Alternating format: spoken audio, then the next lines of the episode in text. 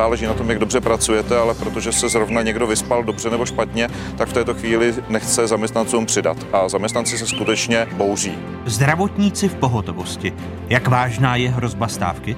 Dostanou sestry přidáno a přestane jich pak ubývat. Hosty otázek minister zdravotnictví Adam Vojtěch, předsedkyně zdravotnických odborů Dagmar Žitníková a kardiochirurg Jan Pirk. Každý ředitel nemocnice musí zaplatit tu sestru tak, aby mu neodešla někde jinde. Peníze ve zdravotnickém systému. Je jich dost a tečou správným směrem? Podle OECD Česko posílá do rezortu méně, než by mělo. Jak vytrhnout z dlaně chlup? Také o tom v první části pořadu. Jestli se takto daří ekonomice, jestli máme takto příznivé ukazatele, pak to musí pocítit lidé. Je tu ideální příležitost snížit daně. Jaké platíme daně a co za ně dostáváme? Slouží stát občanům nebo občané státu? Proč přitvrdili daňové kontroly a jaký je výsledek? Pozvání k diskuzi přijali ředitel generálního finančního ředitelství Martin Janeček a bývalá náměstkyně ministra financí, dnes daňová poradkyně Simona Hornochová. Témata, o kterých se po dnešních otázkách začne mluvit s nadhledem a v souvislostech. Vítejte u nejsledovanějšího diskuzního pořadu v zemi. Otázky právě začínají. Hezké nedělní poledne vám všem divákům jedničky i zpravodajské 24 České televize. Rebelie zdravotních sester, lékařů a zdravotnického personálu rozhodne se o ní v příštím týdnu. Právě v příštím týdnu by mělo být jasno o procentuálním navýšení platů lékařů, sester a právě zdravotnického personálu v roce příštím. Připomeňme, že odborový svaz zdravotnictví a sociální péče je od poloviny srpna ve stávkové pohotovosti. A to kvůli splnění slibu o plošném desetiprocentním růstu platů. Zatímco o platech ve veřejném sektoru je už jasno, debata o platech a mzdách ve zdravotnictví stále ještě neskončila. Lékařský odborový klub ústy svého předsedy Martina Engela dal v sobotu jasně najevo, že pokud nedojde k navýšení platů lékařů o 10%, bude hodně zle. Stávka, to, to nepadá do úvahy, ale tady se dokonce může stát, že bychom riziko za to, že pacienti nebudou ošetřený, nesli my, protože je to jenom víkendový den navíc ale to riziko a co s tím neseme a dokonce bychom té nemocnici mohli pomoct, že udělá méně práce a nebude třeba, když je přes limit, tak ještě na to nedoplatí. Jo. Takže to je další. A pak samozřejmě klíčový, klíčová možnost je, tak jako v roce 2010 říct, že teda končíme s pracovním úvazkem, anebo prostě, že končíme s protizákonnýma přesčasovými hodinama. Popisuje v rozhovoru pro českou televizi možnou podobu protestu lékařů předseda lékařského odborového klubu Martin Engel. Prvními aktuálními hosty dnešních otázek jsou minister zdravotnictví České republiky zahnutí ano Adam Vojtěch. Vítejte, pane ministře, hezké nedělní poledne přeji. Dobrý den. Mé pozvání přijala i předsedkyně zdravotnických odborů Dagmar Žitníková. Hezký dobrý den. Hezký den. A vítám předního českého kardiochirurga profesora Jana Pěrka. Vítejte, hezký dobrý den. Dobrý den. Pane ministře, jak se vám poslouchala slova předsedy lékařského odborového klubu, že příští týden může padnout rozhodnutí o těchto protestech, že lékaři kvůli tomu, když nedostanou desetiprocentní navýšení platů plošně, tak začnou dávat výpovědi a začnou eh, nesloužit eh, ty protizákonné přesčasy. Tak mě to samozřejmě poslouchá velmi eh, se zvláštním pocitem, protože my jsme měli v tomto týdnu jednání, jak eh, s panem eh, předsedou Englem, tak s paní předsedkyní Šitníkovou, kde jsme se bavili o těch možnostech systému, kdy my ctíme v prvé řadě dohodu, která proběhla. Podle zákona dohoda proběhla mezi poskytovateli zdravotní péče a zdravotními pojišťovnami i nemocnicemi. Poprvé se dohodly i nemocnice, je tam růst 13,6 eh, miliard. My jsme se bavili o tom tedy, že v rámci těchto mantinelů musíme řešit i, i platy. Prostě my nemůžeme eh, ten limit přeskročit, překročit. A bavili jsme se o tom, že my si nemyslíme jako ministerstvo zdravotnictví, že je správné navyšovat plošně všem do tarifů, že bychom měli podpořit uh, ty nízkopříjmové skupiny ve zdravotnictví. A navrhovali jsme, že pokud jde o lékaře a bavíme se pouze o těch tabulkách, protože pak jsou další složky mzdy nebo platů, tak bychom chtěli podpořit zejména mladé lékaře, protože tam ten nástupní plat skutečně eh, není úplně úplně optimální a, a pokud je chceme dostat do těch nemocnic, tak bychom měli navýšit zejména u těch mladých lékařů. A vy jste, Pan... vy jste ne, neslyšel v týdnu výhrušku pana předsedy Engela, kterou ohlásil v sobotním rozhovoru pro Českou televizi? Pan předseda Engel říkal, že tomuto mechanismu rozumí a že se budeme bavit o těch dalších skupinách, o těch, které jsou v těch dalších třídách. Takže to, že dnes říká, že pokud nebude plošně 10% všem, že budou protesty, tak to úplně nekoresponduje s tím posledním jednáním, které jsme měli. Paní předsedkyně, shodujete se s interpretací pana ministra. Jak, jaké bylo to poslední jednání odborů a ministerstva zdravotnictví? Eh, částečně se s interpretací pana ministra shodují, ovšem na tom jednání zaznělo, že my projednáme ten návrh, který nám pan ministr dal ve svých orgánech. To znamená, já mám můj orgán, eh, který mě výkonná rada eh, naplánován na pondělí, takže se mě sjedou zástupci vlastně ze všech krajů a já jim ten návrh předložím. A pan eh, doktor Engel ten návrh zřejmě předložil eh, v pátek eh, v, na svém grémiu a to jeho grémium rozhodlo tak, jak rozhodlo. Tedy, že trvá na 10%, plošném navýšení Takže ano, lékař. my jsme dostali návrh od pana ministra, ale také jsme panu ministrovi řek, sdělili, že to musíme projednat vlastně také vnitřně my, že nebudeme ti, kteří o tom budou rozhodovat a protože ta nemocni, ta situace v nemocnicích je opravdu e, zoufalá. Ten objem přesčasové práce je dnes obrovský. Většina lékařů má vyčerpáno ne 416 hodin, ale Informace jsou, že mají vyčerpaných nebo že slouží nad limity další 400 hodin, že se blíží někde k 900 hodinám. Sestry vlastně mají vyčerpané také těch povinných 150 hodin, takže také slouží nad limity. A navíc u těch sester je to extrémní nedostatek, který těch lidí v těch nemocnicích dneska je. Takže ta situace v těch nemocnicích skutečně je opravdu vypušná, je špatná. A... Jinými slovy, vy počítáte s tím, že ve svém odborovém svazu na tom pondělním setkání. Navrhnete přistoupit na návrh, který učinil v týdnu ministr mm. zdravotnictví Vojtěch? No, ten návrh, eh, já si myslím, že já ten návrh přednesu. A eh, doporučíte počkám... ho, ptám se, jestli doporučíte ho vašim eh, podřízeným, respektive odborářům, aby na ně přistoupili? Eh, my se budeme domlouvat dál na dalších postupech ve spolupráci i s Lékařským odborovým klubem a s třetí profesní odborovou organizací. Takže za mě já ten návrh přednesu, sdělím ho kolegům a protože část těch kolegů byla na těch předcházejících jednání třeba zrovna s panem premiérem a s panem ministrem zdravotnictví a ty původní sliby slyšeli a budou na to nějak reagovat, tak eh, podle toho, jak se ta situace vyvíne, budeme postupovat my. Je pravděpodobné, že přistoupí váš odborový svaz na tu dohodu, kterou naznačil ministr zdravotnictví? No, eh, za současné situace tedy asi ne. Tedy přijdete s podobným požadavkem jako lékařský odborový klub? My už... Že buď 10% anebo protesty? My už ten požadavek v podstatě jsme opakovali, kvůli němu jsme vyhlásili tu stávkovou pohotovost, řešili jsme to a mm, máme, nebo domníváme se, že ta situace je pořád ještě, pořád ještě řešitelná a je možná řešit i v rámci těch uzavřených dohod, které mají vlastně nemocnice se zdravotníma pojišťovnama a přes tu vyhlášku, kterou vydá pan ministr. Pane profesore, vy pracujete na špičkovém pracovišti. Předpokládám, že to množství přesčasových hodin, nezákonných přesčasových hodin, eh, u vás není asi tak vysoké jako v okresních či krajských nemocnicích. Není, ale já si myslím, že ten problém je v něčem úplně jiném. Že samozřejmě každý chce víc peněz, ale já jsem proti plošnému zvyšování, to je, to je socialismus, to jsem proti tomu. Ale já si myslím, Jste v menšině u vás, eh, teď myslím v IKEMu jako takovém, ne, že by Ne, víte co, já si totiž myslím, že ten problém je úplně v něčem jiném a že tohle neřeší problém přepracování lékařů v nemocnicích. To ví pan minister líp než já, že více lékařů je v ambulantní sféře než v nemocnicích. Přesto nemocnice řeší veškeré akutní i ambulantně vyřešené věci v mimopracovní době. Já si myslím, že řešením je, aby se více zapojili ambulantní lékaři o péči v popracovní době. A to si myslím, že je řešení. Nikoli plošné, Nikoli plošné, plošné navyšování. Pane Moravči, já bych k tomu ano. měla jenom malou poznámku. Já s tím zásadně nesouhlasím. Podívejte se, my jsme v situaci, kdy se plošně přidává v současné době všem.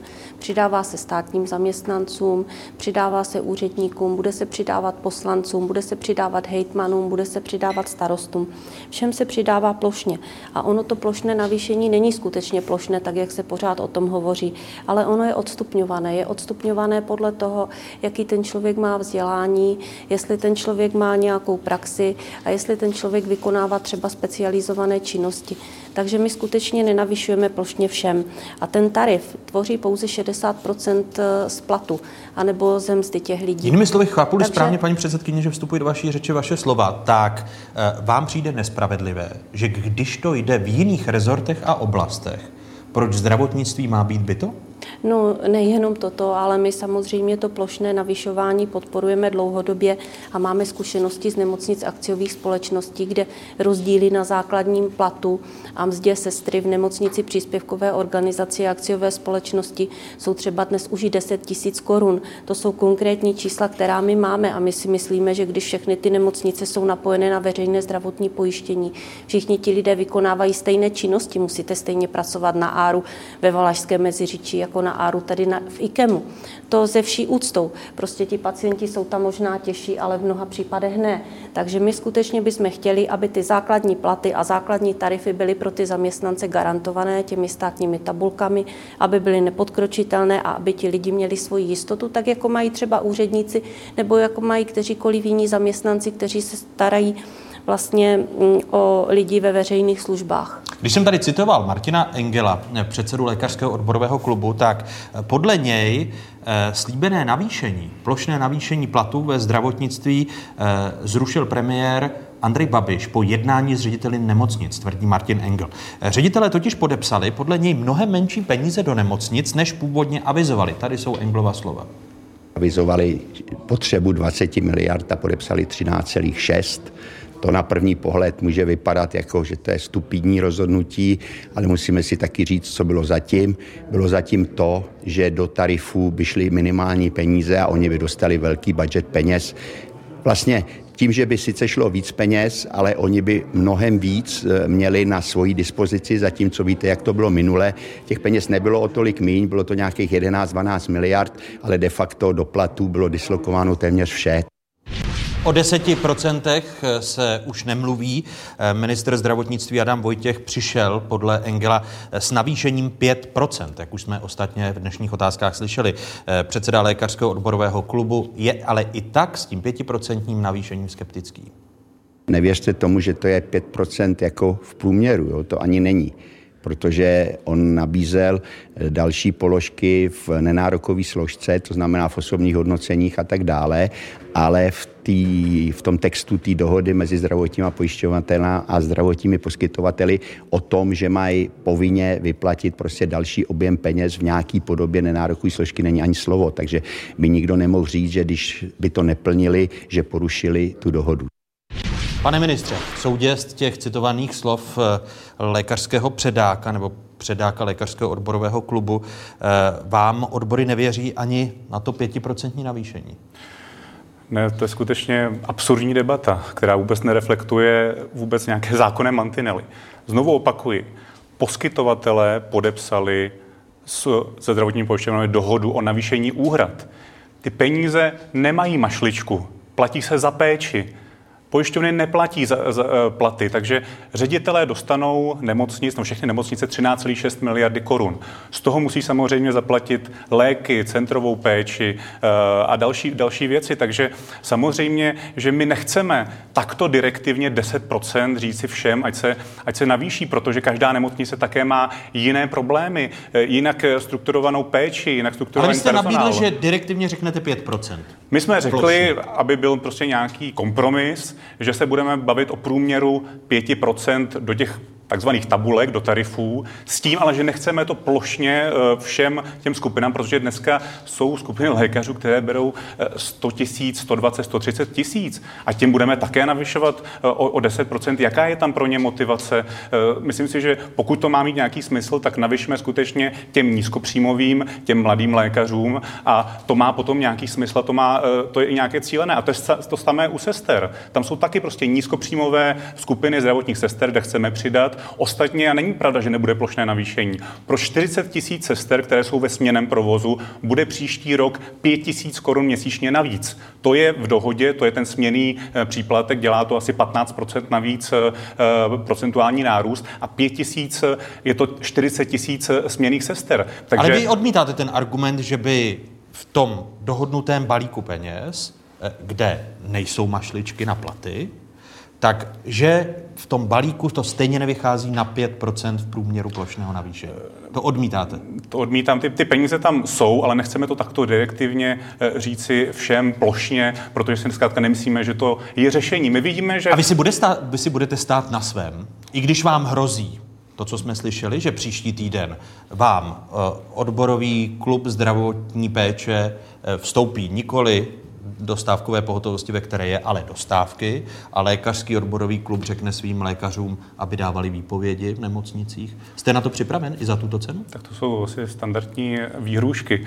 Je třeba se podívat Ale byly skutečně... naplněny v minulosti, proto no, se ptám, jestli jste ochoten nést. V minulosti ale byla trošku jiná situace. Dnes jsou lékaři jednou z nejlépe pracovních profesí v České republice. To potvrzují i data Českého statistického úřadu, ÚZISu. Když se podíváme na to, jak ty platy rostly, tak prostě je to objektivní fakt, že dneska lékař je jednou z nejlépe placených profesí u nás. U sester tam ta situace je složitější, zejména v tom směrném provozu skutečně chceme to cíleně navýšit, ale že by tady někdo stávkoval, když tady máme průměrný plat 70 tisíc u lékařů. Jsou nemocnice i u nás přímo řízené, které, kde mají 90, 100 tisíc průměr plat. Uh, myslím si, že zrovna v IKEMu uh, ten, ten průměr je poměrně vysoký. Tak bavit se o tom, že tady v, té situaci bude nějaká stávka, mi přijde tedy uh, v porovnání s jinými profesemi poměrně nepatří. Tedy budete trvat na svém i za cenu stávky? Já doufám, že k té stávce nedojde a že budeme ještě jednat, protože příští týden naplánováno jednání. Ale slyšel jste odmítnutí vašeho návrhu. Proto se ptám, jestli jste ochoten čelit stávce. Jako Vždycky se dá jednat, si myslím ještě. Ještě si myslíte, když se podíváme na platy eh, lékařů a zdravotních sester, jaká je ta platová úroveň, eh, jde o průměrná čísla. Eh, podívejme se tedy, kolik berou nejdříve zdravotní sestry a pak kolik berou lékaři. Hrubý měsíční plat všeobecných sester a porodních asistentek v roce 2016 činil 32 700 korun. V loni šlo o 36 800. Mzda sester v soukromé sféře předloni činila 27 tisíc, v loni pak asi 30 400 korun hrubého měsíčně. Plat lékařů ve veřejném zdravotnictví v roce 2016 dosahoval v průměru 69 tisíc korun hrubého. V loni pak necelých 74 500. Hrubá mzda lékařů v soukromé sféře byla podle statistik asi o 8 tisíc měsíčně nižší. V loňském roce šlo v průměru o 66 tisíc korun. Teď jsme viděli tu platovou úroveň, ano, u sester je to hodnocení daleko horší, když se podíváme na průměrné mzdy. Paní předsedkyně, co by tedy mohlo být tím kompromisem? Eh, já bych sem jenom k tomu chtěla říct, že ty čísla, které tady byly prezentované, se nemají vnímat jako čísla, která eh, vlastně jsou eh, nějaká, která jsou klasicky srovnatelná s jinými obory. Já už jsem tady říkala, že vlastně v tom zdravotnictví je obrovské penzum a obrovské množství přesčasové práce. Kromě té přesčasové práce mm, je tam vlastně práce v noci, práce, mm, která je ve směnách a práce, která je třeba o víkendech, o sobotách. Takže ten objem té práce je ve velké části kryty právě tady těmi příplatky za přesčasy, za noční práci, za víkendovou práci, za práci ve svátek. A nám ne, se jednalo by řešením pořád... to, co, jenom že na chvíli vstoupím do vaší řeči, to, co tady říkal pan profesor Pirk, že by se mělo ulevit eh, právě tomu střednímu zdravotnickému personálu a lékařům, pokud by se část té práce přenesla například na obvodní lékaře, chápu-li správně, pane profesor, vaše slovo? Ano, já, ano, já si to myslím, že to, víte, eh, lékař o pohotovostní služby v nemocnici, má tam být pro ty hospitalizované pacienty a pro akutní věci, které vyžadují hospitalizaci a to.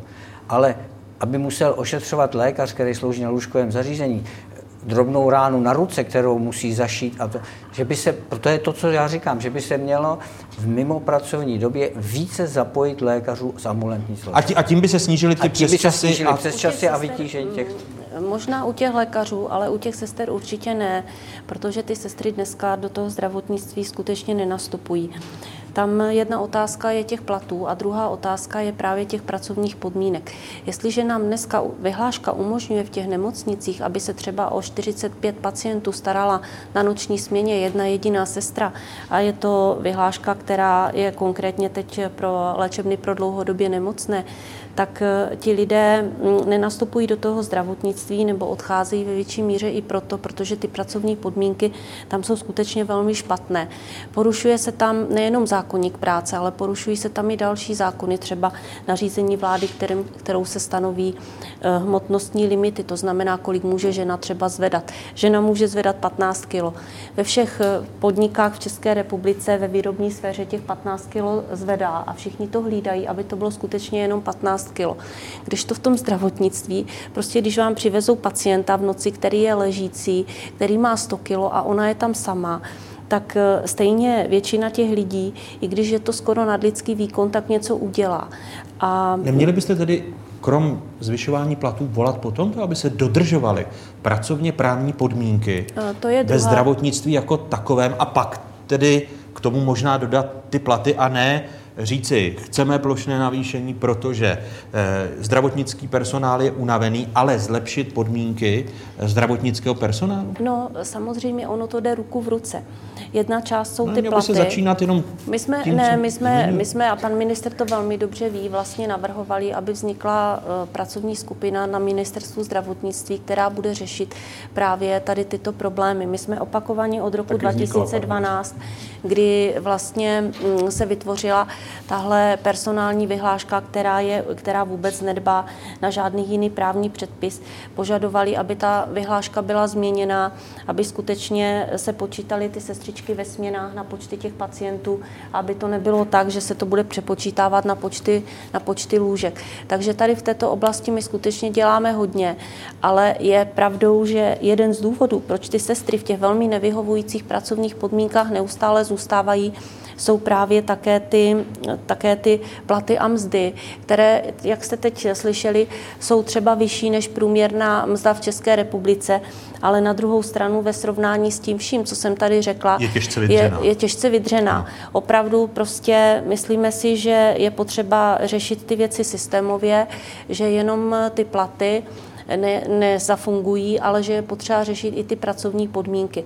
Jenom vteřinku, pane ministře, pracovní podmínky, ať dokončíme tuto část debaty a pak ať dokončíme eh, to, co vás čeká v příštím týdnu, tedy možná stávka eh, a, a eh, hrozba stávky a odvrácení té hrozby. Personální vyhláška. Proč ji nezmíníte, abyste tlačil taky na ředitele nemocnic, aby ty zdravotní sestřičky pracovaly v podmínkách, které odpovídají právním normám této země? První věc, jak říká paní předsedkyně, ano, byl tam ten návrh, že uděláme onu pracovní skupinu pro personální stabilizaci, tu jsme skutečně udělali, pokud vím, tak teď v září bude mít další jednání a to je přesně ta platforma, kde se budou tyto věci řešit. Řešíme tam i ony e, výsluhy a, a předčasný odchod do důchodu a tak dále. Zkrátka, další opatření, kromě toho navýšení, které mohou eh, k té personální stabilizaci přispět. A, ještě a kdy, bych... bude, kdy budete chtít mít eh, závěry té pracovní skupiny? Já doufám, že během podzimu se ta pracovní skupina na nějakých těch opatřeních shodne a, a pak s nimi budeme pracovat, pak samozřejmě nějaký proces eh, dalších legislativních změn. Ale já bych... A začnete změnou té personální vyhlášky? Tak budeme řešit všechno. To nemůžeme řešit, to je skutečně komplexní problém. Je to otázka i nějakého zázemí pro ty, eh, pro ty ženy. Víme, že se u nás feminizuje eh, medicína, ať je to v oblasti lékařů, tak samozřejmě i v oblasti sester. Takže i toto musí nemocnice nějakým způsobem zohledňovat, vytvořit podmínky, vytvořit, eh, řekněme, mateřské školky, dětské skupiny a tak dále. Takže ono to není pouze o jednom opatření a je třeba si uvědomit, že to, co jsme viděli, tak to byly platy za rok 2017. V tomto roce se opět opět navýšili o 10%. Takže dneska skutečně ty peníze si myslím, že nejsou, nejsou až tak špatné, ale musíme přijmout i další opatření. Není možné řešit, a to souhlasím s paní předsedkyní, pouze ty platy. A, proto jsem nejdříve otevřel to, to téma těch pracovních podmínek. Když se ještě vrátím v čase, tak, a to konkrétně do května letošního roku, tak na tiskové konferenci po jednání odborů eh, ministra zdravotnictví Adama Vojtěcha a premiéra Andreje Babiše předsedkyně odborového svazu zdravotnictví a sociální péče Dagmar Žitníková řekla, že cituji, premiér přislíbil zdravotníkům 10% navýšení platů a mest od příštího roku. Premiér ale tvrdí, že šlo jen o vyjádření podpory. Připomeňme si tu dobu že jsme se dohodli na tom, jestli tedy můžu zopakovat ty závěry, pane premiére, že příští rok bude naplněn vládní slib, který byl dán v roce 2016. To znamená, že se zaměstnancům ve zdravotnictví zvýší jejich platy a mzdy o 10% pro 10% všem je paní profesorka Adámková. Já jsem řekl, že tomu fandím, ale ne plošnému. Hlasuji pro. Hlasuje pro, slyšeli tak, jste? Slyšeli jste. Ale vidím, že Adam má, Adam má bolení hlavy z toho. Tím Adamem je Adam Vojtěch, minister zdravotnictví. Premiér jakoby předeslal, že budete mít bolení hlavy a je několika měsíční a ještě navíc může vyústit v tu, v tu stávku, pane, pane ministře. Takže jaký bude kompromis, když odmítnou zdravotnické odbory a slyšel jste odmítnutí lékařského odborového klubu, že to, co jste jim předložil v týdnu, pro ně kompromis není. Jaký bude nový kompromis? Říkám, o tom se budeme bavit, já nevím, jaká je ta představa. To, že 10%, 10% plošně. Tak to určitě nebude. To, to určitě, I kdyby byla stávka. Na to ani nejsou zdroje v tom, v tom systému, to je třeba si uvědomit aby bylo plošné navýšení 10% eh, pro všechny, protože je třeba si uvědomit, že my samozřejmě řešíme eh, ty tabulky, to jsou pouze část té příspěvkové organizace, pak jsou další nemocnice. Ne, takže a, ani si nemyslím, že to je správně. Já tady souhlasím s panem profesorem. Prostě to plošné navýšení. Eh, my jsme tady měli v posledních letech skutečně několik plošných navýšení. O více než 30% se zvýšily platy zdravotníků. A pak se bavme i o té kvalitě. Prostě přece není možné navýšit všechno dát do platů a neba nebavit se prostě o nějaké kvalitě péče, o nějaké motivaci a tak dále. Tam naprosto rezignujeme na jakoukoliv personální politiku. To tam ani nemusíme ředitele těch nemocnic mít. A tě odvoláme a bude to všechno řešit eh, minister zdravotnictví. Já nejsem zodpovědný za platy zdravotníků, to je třeba si uvědomit. Za to jsou zodpovědní ředitele. Ty vedou personál a pokud ho nemají, ten personál, tak ho musí zaplatit. Tak slyšela jste, paní předsedkyně, že 10% v žádném případě. Já tady s panem ministrem nemůžu souhlasit, protože ty naše návrhy byly o tom, aby se do zdravotnictví pustil pustil větší objem peněz. V současné chvíli na účtech zdravotních pojišťoven je téměř 38 miliard na všech účtech, nejenom na záložních. A vlastně i samo ministerstvo financí při nějakých jednáních, které jsme měli, sdělilo, že tady ta rezerva je možná k použití. A pak eh, znovu opakuju, my jsme navrhovali, aby se zvýšily platby za státní pojištěnce, protože ten český systém je podfinancovaný, extrémně podfinancovaný jako celek. V České republice se dává do zdravotnictví něco nad 7% hrubého domácího produktu. V Evropské unii je to skoro 10% Prostě tady ty čísla jsou opravdu velmi nízká. A když si vezmeme ty státní pojištěnce, pojištěnce, kdy za většinu, většina státních pojištěnců vlastně čerpá skoro dvě třetiny poskytované péče a stát za ně platí 949 korun, tak to si myslíme, že je opravdu extrémně podhodnocené a my jsme skutečně navrhovali opakovaně už asi 10 let při všech projednáváních státních rozpočtů, aby se tady tyto částky přiblížily k minimálním částkám, vlastně, které hradí vlastně eh, osoby, které mají nejnižší vyměřovací základ. V současné době je to 1647 korun. Takže když si vezmete ten rozdíl mezi 1647 korun a 949 korunami, tak vidíte, jaké to podhodnocení je. Zhruba 700 korun. Tak. A e, odpovězte mi, ať ukončíme debatu toho, co se stane v příštím týdnu. Pro vás kompromis je jenom 10%, když to není těch pět a, a i váš svaz je odmítne? No, my jsme, zadání bylo na 10% Kvůli tomu byla vyhlášena stávková pohotovost. My jsme se s panem ministrem sešli, chtěli jsme s ním jednat a určitě s ním jednat chceme dál. E, prostě není možné odejít od jednacího stolu a mm, říct si, jako, že začneme e, ohrožovat pacienty a začneme vlastně Takže nejste tak řešit. radikální jako lékařský odborový klub. My jsme, určitě jsme radikální, protože to zadání od nás, od nás bylo.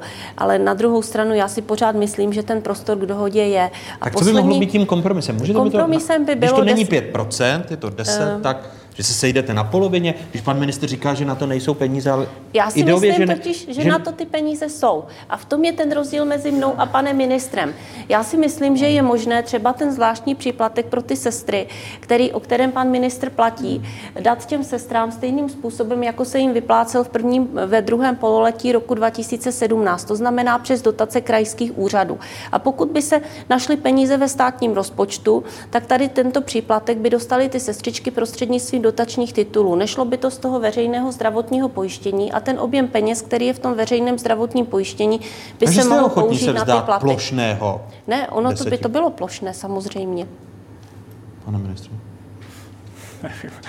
Já skutečně řeknu znova je tady podepsána dohoda. Tam se počítá i s tím příplatkem 5000 eh, za směnost. A já myslím, že to je správně a já na něm budu trvat. Prostě myslím si, že pokud máme ten, a nevím, jestli ještě budou, budou i ta data, eh, která jsme, která jsme také sebrali vlastně za rok 2017. Dneska největší skutečně problém jsou sestry v akutní lůžkové péči.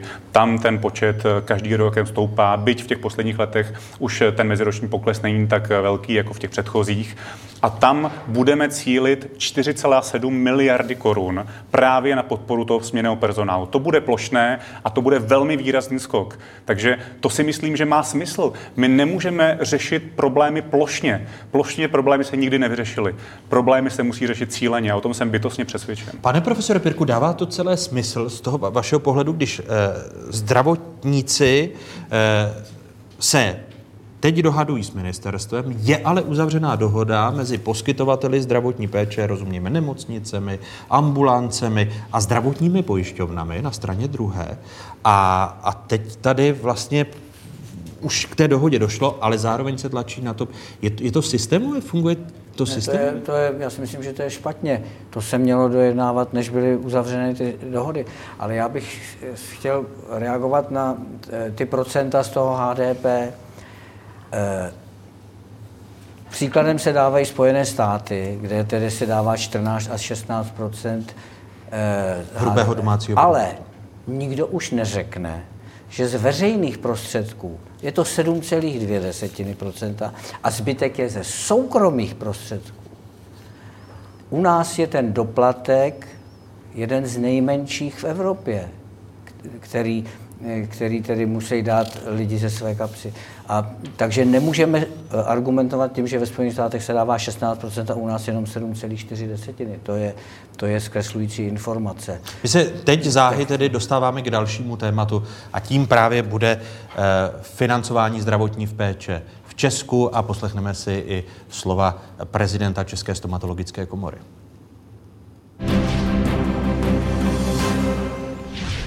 Útok na peněženky pacientů. Ku příkladu zubní péči si lidé doplácejí ze svého problémy, ale v tom, že mnohdy nejde o doplatky. Některé materiály si totiž musí zaplatit celé. Eh, tady jsou slova už zmiňovaného prezidenta České stomatologické komory Romana Šmuclera. Dlouho se spolehalo na to, že si víc a víc lidí platí zubní péči ze svého. Jsou samozřejmě jsou naštvaný, že na rozdíl třeba od Slovenska, kde si mohou připlatit třeba výplň, tak tady si musíte zaplatit celý, jako kdybyste nebyli pojištěni. Ale víc a víc lidí se s tím směřovalo, ale pak už došlo opravdu na ty chudý lidi. A nikdo se nemůže divit, že napětí ve státě a tak dále, když ty lidi opravdu mají málo peněz. A tím se dostáváme k debatě o financování zdravotnictví a podílu hrubého domácího produktu eh, na českém zdravotnictví. Pane profesor Pirku, setkává se, setkáváte se i s jinými eh, paradoxy, o kterých mluvil Roman Čmucler v těch dalších oborech než je stomatologie, protože tam je to nejzřejmější, že když si někdo chce zaplatit lepší materiál, tak ho musí zaplatit celý, protože na něj ne, nedoplácí ta, ano, ta to, je, to, je, to, je ten, to je ten paradox, který je i v jiných oblastech a souvisí to ale s celým systémem zdravotního pojištění. Já nevím, proč my bráníme tady lidem, aby si, tak všude máte v západní Evropě první, druhou, třetí třídu zdravotního pojištění si platíte. A tady se říká, že to je diskriminace chudých lidí. To není pravda. To je diskriminace lidí, u kterých je péče o jejich zdraví na předním hodnotovém žebříčku. Proč my jim bráníme, že někdo nepůjde do hospody na pět piv, ale dá si jenom dvě piva a bude si platit bude si připlácet vyšší třídu svého zdravotního pojištění, aby měl třeba zubní péči zadarmo nebo aby měl zajištěný jednolůžkový pokoj. A možná námitka, že by to vedlo k tomu, že se sníží ta základní péče, garantovaná pro všechny. Ví, víte, o čem jde? O to, když k vám přijde eh, babička, pacientka, která na to nemá, takže rozčlenění odvodů do systému zdravotního pojištění může vést pak k tomu, že ta základní péče bude ne, opravdu... Ne, podívejte se, v Izraeli je dohoda, že je koš a co je v koši, to mají všichni zadarmo. A co je mimo koš, tak si musí připlácet. A na tom se musí ta společnost dohodnout. A je to dostatečně sociální systém, ten izraelský? Já si myslím, že izraelský systém je velice sociální. Systém. Tím byste mi argumentoval, kdybych vám řekl váš vzorový zdravotnický systém, kdybyste seděl na místě Adama Vojtěcha, tak byste zmínil, protože ta Amerika není zrovna nejlepším případem. Tam hmm. eh, maminka, která, budoucí maminka, která jde na porod, zaplatí, pokud se nemilím, zhruba 5000 dolarů a v té porodní a poporodní péči eh, je zhruba 24 hodin, jenom o ošetřování pak maminku pošlou domů a 5000 dolarů. Eh, takže... Ale jsou tam charity, nemo, charitativní nemocnice, kde to neplatí ale samozřejmě nejsou tak luxusní jako ta maminka, která platí těch 5000 dolarů, která je v Lekoby v, sou, v sanatoriu, kde má jednolůžkový pokoj. Eh, Vy byste šel americkou tam, cestou? Nebo spíš ta, ta izraelská vám přijde eh, Ne, ne, ne, americkou cestou bych určitě nešel. My Evropa máme jiné kulturní eh, kořeny, ale přesto nechápu, proč nedovolíme těm lidem, aby si, při, aby byli, aby si mohli připlácet. Proč mají dávat někomu pod stolem, aby to je, to je špatně. To je špatně. Měli by mít oficiálně možnost si připlatit. A říkám, to je jako kdybychom nařídili, že všichni budeme jezdit ve Fábi a nikdo si nekoupí oktávy, protože na tu oktávy někdo nechce mít. Uh, vy už se zmínil procento hrubého domácího produktu, ano. které jde na zdravotnictví. Uh, je to organizace pro hospodářskou spolupráci a rozvoj, která dlouhodobě upozorňuje české politiky, české instituce, že financování zdravotní péče je dlouhodobě neudržitelné, že se ten systém bude muset změnit. Eh, to doporučuje Organizace pro hospodářskou spolupráci a rozvoj. Do zdravotnictví by mělo jít podle OECD eh, víc peněz a výdaje by se měly přiblížit k hranici 9% hrubého domácího produktu. Tady jsou data. Celkové výdaje na zdravotní péči každoročně rostou. Jejich podíl na hrubém domácím produktu ale stále klesá. V roce 2013 se jednalo o 8,5% HDP, v loňském roce už jen o 7,5% Podle odhadu Ministerstva zdravotnictví by výdaje na zdravotní péči měly v příštím roce činit asi 7,7% HDP. O tom, že do zdravotnictví by mělo jít víc peněz, mluví i zdravotní pojišťovny. Eh, tady jsou slova prezidenta Svazu zdravotních pojišťoven na tom, že bychom potřebovali ve veřejném zdravotním pojištění další finanční zdroje a že ty další finanční zdroje by mohly přijít soukromými výdaji pacientů. Eh, na tom myslím, že panuje, eh, panuje docela i politická schoda. Eh, pouze se nemůžeme pořád shodnout na tom, v kterých oblastech a jaké náklady by to měly být. Slova Ladislava Friedricha, eh, prezidenta Svazu zdravotních pojišťoven. Vy jste, pane ministře, řekl, že na to eh, plošné navyšování platů ve zdravotnictví nemáte peníze. Tady jste slyšel argument paní předsedkyně, která říká, že na účtu zdravotních pojišťoven je 38 miliard korun. Tedy, že peníze jsou. To je takový trošku eh, přístup po nás potopa. To já nepreferuji je třeba říci, že ekonomika samozřejmě je volatelní a já nechci skutečně ty rezervy vyčerpat do té spotřeby. My musíme ty rezervy tvořit, protože pokud je nebudeme tvořit a nastane nějaký problém, tak pak to samozřejmě dopadne zejména na ty zaměstnance, protože se jim začnou ty peníze brát, protože zkrátka tam, tam vznikne díra. Takže na rezervy sáhnout nenechat. Určitě v žádném případě ne. Na těch 38 miliard, paní předsedkyně. No, víte, ten problém je totiž ještě širší. My jsme tady hovořili doteď jenom vlastně víceméně o platech ale dneska už se ten problém projevuje právě v poskytované zdravotní péči.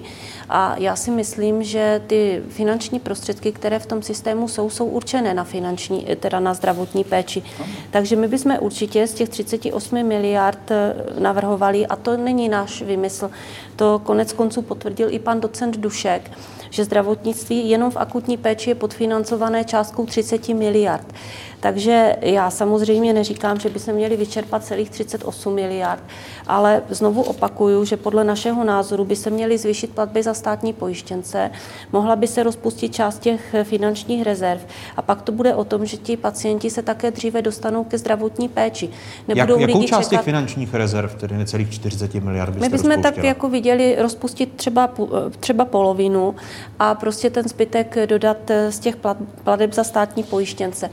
Protože skutečně já se setkávám čím dál častěji a spousta lidí mě třeba telefonicky volá, že nemají možnost se dostat na nějaké vyšetření, že se odkládá jejich péče, ptají se na to, jestli by bylo možné použít třeba nějaké nové metody. A já si myslím, že tohle je právě jako jedna z cest, jak zkvalitnit poskytování zdravotní péče, jak ji udělat dostupnější ještě pro lidi.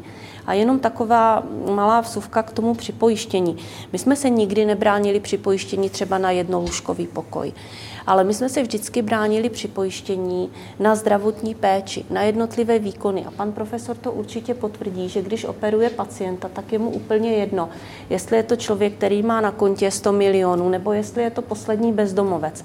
Takže my jsme opravdu vždycky chtěli, aby prostě lidi měli zajištěnou tu kvalitu té zdravotní péče ohledně výkonu. A aby se třeba mohli připojistit na to, že já budu v nemocnici a chci ten jednolůžkový pokoj, to prostě není žádný, žádný problém problém. Ale, na to... ale ani k tomu nedošlo v tom českém ale... systému. To tak. znamená, že bohatší dávají pod rukou to, co říkal pan profesor Pirk, že se no. dávají obálky a, a, a nebo do nadačních fondů nemocnic, to je takový také dobrý ano. trik, eh, že nemocnice mají své nadační fondy a, a tam bohatí vkládají peníze a pak mají lepší zdravotní péči, než my, kteří nevkládáme peníze. Eh, já si myslím, že to tak pořád ještě není, že ta péče u nás i díky tomu, že máme opravdu kvalitní lékaře, kvalitní zdravotnický personál, takže není rozdíl v tom, jestli máte opravdu na kontě 10 milionů nebo jestli tam máte 10 tisíc. Jako, myslím si, že opravdu v, ve spektru třeba Počkejte, s tím lepším materiálem to tak je, na to jste také upozorňovali vy jako odbory, že, že když někdo chce lepší materiál na endoprotézu, tak se to právě dělá přes tyto, tyto nadace. No, ale my si myslíme, že je to špatně, protože ten no, lékař proto, proto má možnost se, rozhodnout. Tak, ale proto se znovu, paní předsedkyně, ale... dostáváme k tomu, jestli tu věc neřešit systémově. Věřte, že jsem ten první, který se snaží právě tady bavit o, o solidaritě a o e, sociálním kontextu zdravotnického systému, proto bych rozhodně nechtěl jít tou americkou cestu a ptal jsem se pana profesora Pirka, jestli ten izraelský, jestli ten izraelský model je eh, sociálnější a mohl by vyhovat českým podmínkám. Ale jde o to, že 10-15 let v tomto pořadu neustále mluvíme o, o změnu, změně systému financování zdravotnictví a nic se neděje. To máte pravdu, ale k tomu nikdy nebyla nějaká jakoby větší politická vůle. Nicméně nějaké úplně zásadní změny z toho systému, který máme, a kdy vlastně ten náš systém je v podstatě systémem zdravotní daně, tak já bych sem utíkat nechtěla. E, tady je ještě jedna věc, kterou si málo kdo uvědomuje, že z toho připojištění ty peníze do těch nemocnic půjdou, až nastane pojistná událost. To znamená, až ten člověk, vlastně, který bude mít to připojištění, bude moci to připojištění čerpat. A podívejme se na to, jaká je kupní síla obyvatelstva. Podívejme se na to, kdo by měl možnost si to připojištění třeba dneska jakoby pořídit. Já tady zastupuji kromě zdravotnictví ještě lidi třeba ze sociálních služeb. Tam máme lidi, část z nich má prostě minimální, minimální mzdy a dokonce i v těch nemocnicích mám lidi, kteří mají minimální mzdy. Takže já si nemyslím, že je tady taková koupě schopnost toho obyvatelstva. A ta, ta část těch lidí, kteří by měli možnost si to připlatit a zaplatit, tak si myslím, že zase jsou to lidé, kteří čerpají tu zdravotní péči a ten její objem úplně minimálně. To znamená, že jsou to zdraví lidé, kteří jsou v nějakém produktivním věku a kterým zůstávají peníze. A to nejsou ani mladí dnes, protože ti dnes zakládají rodiny, řeší si svoje bydlení. Prostě, takže opravdu a tihleti lidé, kteří by zaplatili do toho zdravotního pojištění, tak si nemyslím, že by to byli vlastně lidé, kteří by čerpali nějakou zásadní složku z toho zdravotního pojištění. No, ale to je ten solidární systém, že No, ano, to je, to je ten ono, my máme. Takže my bychom ho nechtěli nabourávat. My bychom skutečně chtěli no, ten solidární kdyby si, systém. Kdyby ten člověk si připlácel vyšší, pojišťo, vyšší třídu a nepotřeboval jí, tak by přispíval ještě Nepřispíval, víc. protože do té nemocnice by to šlo z toho pojištění právě až by nastala ta jeho pojistná událost. Protože samozřejmě by to nemohlo jít do jednoho ranku zdravotních pojišťoven. Ale to bylo si by řekněme. tam víc peněz. Nebylo ty peníze by se tam dostaly, až by byl ten člověk nemocný a až by ta jeho pojišťovna měla zaplatit. To je právě ten for, protože my tady, jak máme ten systém našich zdravotních pojišťoven, tak tomu brání mnoho legislativních záležitostí. A jestli někdo studoval třeba systémy, jak fungují v Rakousku, jak funguje připojištění v Německu, tak ví, že ty pojišťovny, které vlastně dělají to připojištění, jsou normální klasické obchodní instituce. Tak jako to znamená, že tady by připojištění mohla vytvořit třeba Česká pojišťovna nebo Allianz nebo někdo takový, ale nemohla by to být naše VZP, nemohla by to být ani naše, naše nemohla by to být ani jedna zaměstnanecká pojišťovna. Já, já nejsem tak ekonom, abych tohle... Takže to ale, ale to, to záleží asi na tom, jak se změní, eh, jak, jaké budou zákony, protože eh, když to bude stanoveno všeobecné zdravotní pojišťovny. To máte tam, obavu, tam že... Je ještě, tam je ještě evropská legislativa, která určuje pojišťovenský systém jako takový a myslím si, že evropská legislativa na to má poměrně hodně, hodně náročné parametry. My když se podíváme na to, kolik se vybírá do systému zdravotního pojištění a jaké peníze každý rok do toho systému v rámci veřejného zdravotního pojištění plynou, tak se dostáváme i k těmto číslům. V roce 2015 se na zdravotním pojistném vybralo necelých 250 miliard korun. V loni už více než 280. Letos by na účty zdravotních pojišťoven mělo přijít více než 300 miliard korun. Odhady na příští rok se pohybují kolem asi 320 miliard. Výdaje na zdravotní služby v roce 2015 činily skoro 245 miliard korun, v loni asi 268. Pro příští rok ministerstvo zdravotnictví výdaje odhaduje na zhruba 307 miliard korun. Teď jsme tedy viděli tu velmi eh, důslednou statistiku. České zdravotnictví si podle Organizace pro hospodářskou spolupráci a rozvoj ve srovnání s ekonomikami střední a východní Evropy vede velmi dobře. To nutno říct, že tu zemské zdravotnictví je na tom dobře, ale rezerv v tom svém uspořádání má celou řadu. Vy jste, pane ministře, tady slyšel paní předsedkyni, že by část těch rezerv zhruba polovinu rozpustila a zbytek by vzala toho, z té rychlejší valorizace plateb za státní pojištěnce. Protože jasně říká, pokud vás správně interpretuji, paní předsedkyně, že se ta péče zhoršuje. Je to tak? Zhoršuje. Pane ministře. Ale platy se zvyšují, no tak teď je otázka, kde je ta korelace. Je třeba si uvědomit, že ty rezervy zkrátka musíme tvořit. Já tady možná ukážu takový, je to malý graf, ale když se podíváte třeba v roce 2008, to bylo vlastně předkrizové období, kde byly rezervy zdravotních pojišťoven, pak ekonomika měla poměrně zásadní problém a z těch rezerv se čerpalo. My nejsme ještě na, ani na těch předkrizových dobách.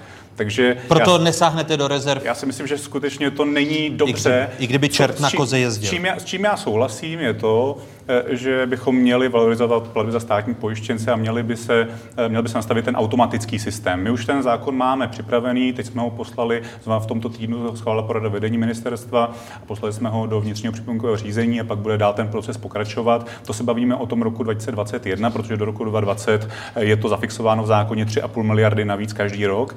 A Tedy pak, chápu-li správně tak, do listopadu ve vládě, nebo přibližně v listopadu ve vládě projednáte už ten zákon a jim se odstraní provizorium, protože za vašeho předchůdce, za Miloslava Ludvíka, se automaticky zvyšují platby za státní pojištěnce do roku 2020.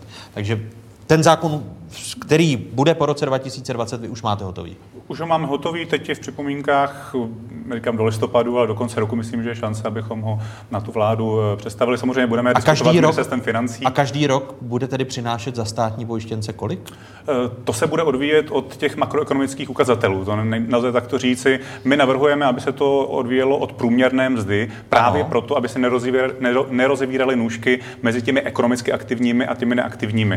Ale počítáme s tím, že od roku 2021 ten národ by měl být někde kolem 4 miliard, 4,5 miliardy korun. A pak samozřejmě uvidíme podle vývoje té ekonomiky. Podle toho vzorečku, když tady paní předsedkyně říkala, a to jsem si poznamenal, ta, ta čísla, že rozdíl mezi těmi, kteří odvádějí nejmenší odvody do systému zdravotního pojištění a státními pojištěnci, tedy dětmi, nezaměstnanými, seniory, tak jsou zhruba 700 korun. O kolik se tato disproporce podle toho vzoročku zmenší? Pokud se zmenší? Nezmenší. Nezmenší? Nezmenší se, určitě se nezmenší, protože ten rozdíl, který je mezi letošním a loňským rokem, je 49 korun.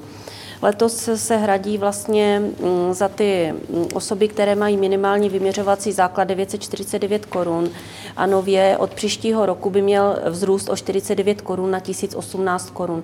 Takže a, vy, vy a ten četla, vyměřovací vy jste základ... ten návrh, který ano, ministerstvo... Ne, ne, ten ne. Já, ten ne. Mám, já mám prostě ty statistické údaje ze stát, z návrhu státního rozpočtu. A ten... Jde jen o to, jestli budete Počkejte, souhlasit s tím? Já vám ještě ano, řeknu návrhem. tady jakoby eh, dvě čísla. Vlastně mm, v podstatě v současné době se ten vyměřovací základ počítá z částky 7177 korun a minimální mzda je 12 200 korun. Takže vidíte, jaký je obrovský rozdíl mezi tím vyměřovacím základem právě pro zaměstnance nebo pro osoby samostatně výdělečně činné a tím vyměřovacím základem, který je dán vlastně pro ty státní pojištěnce.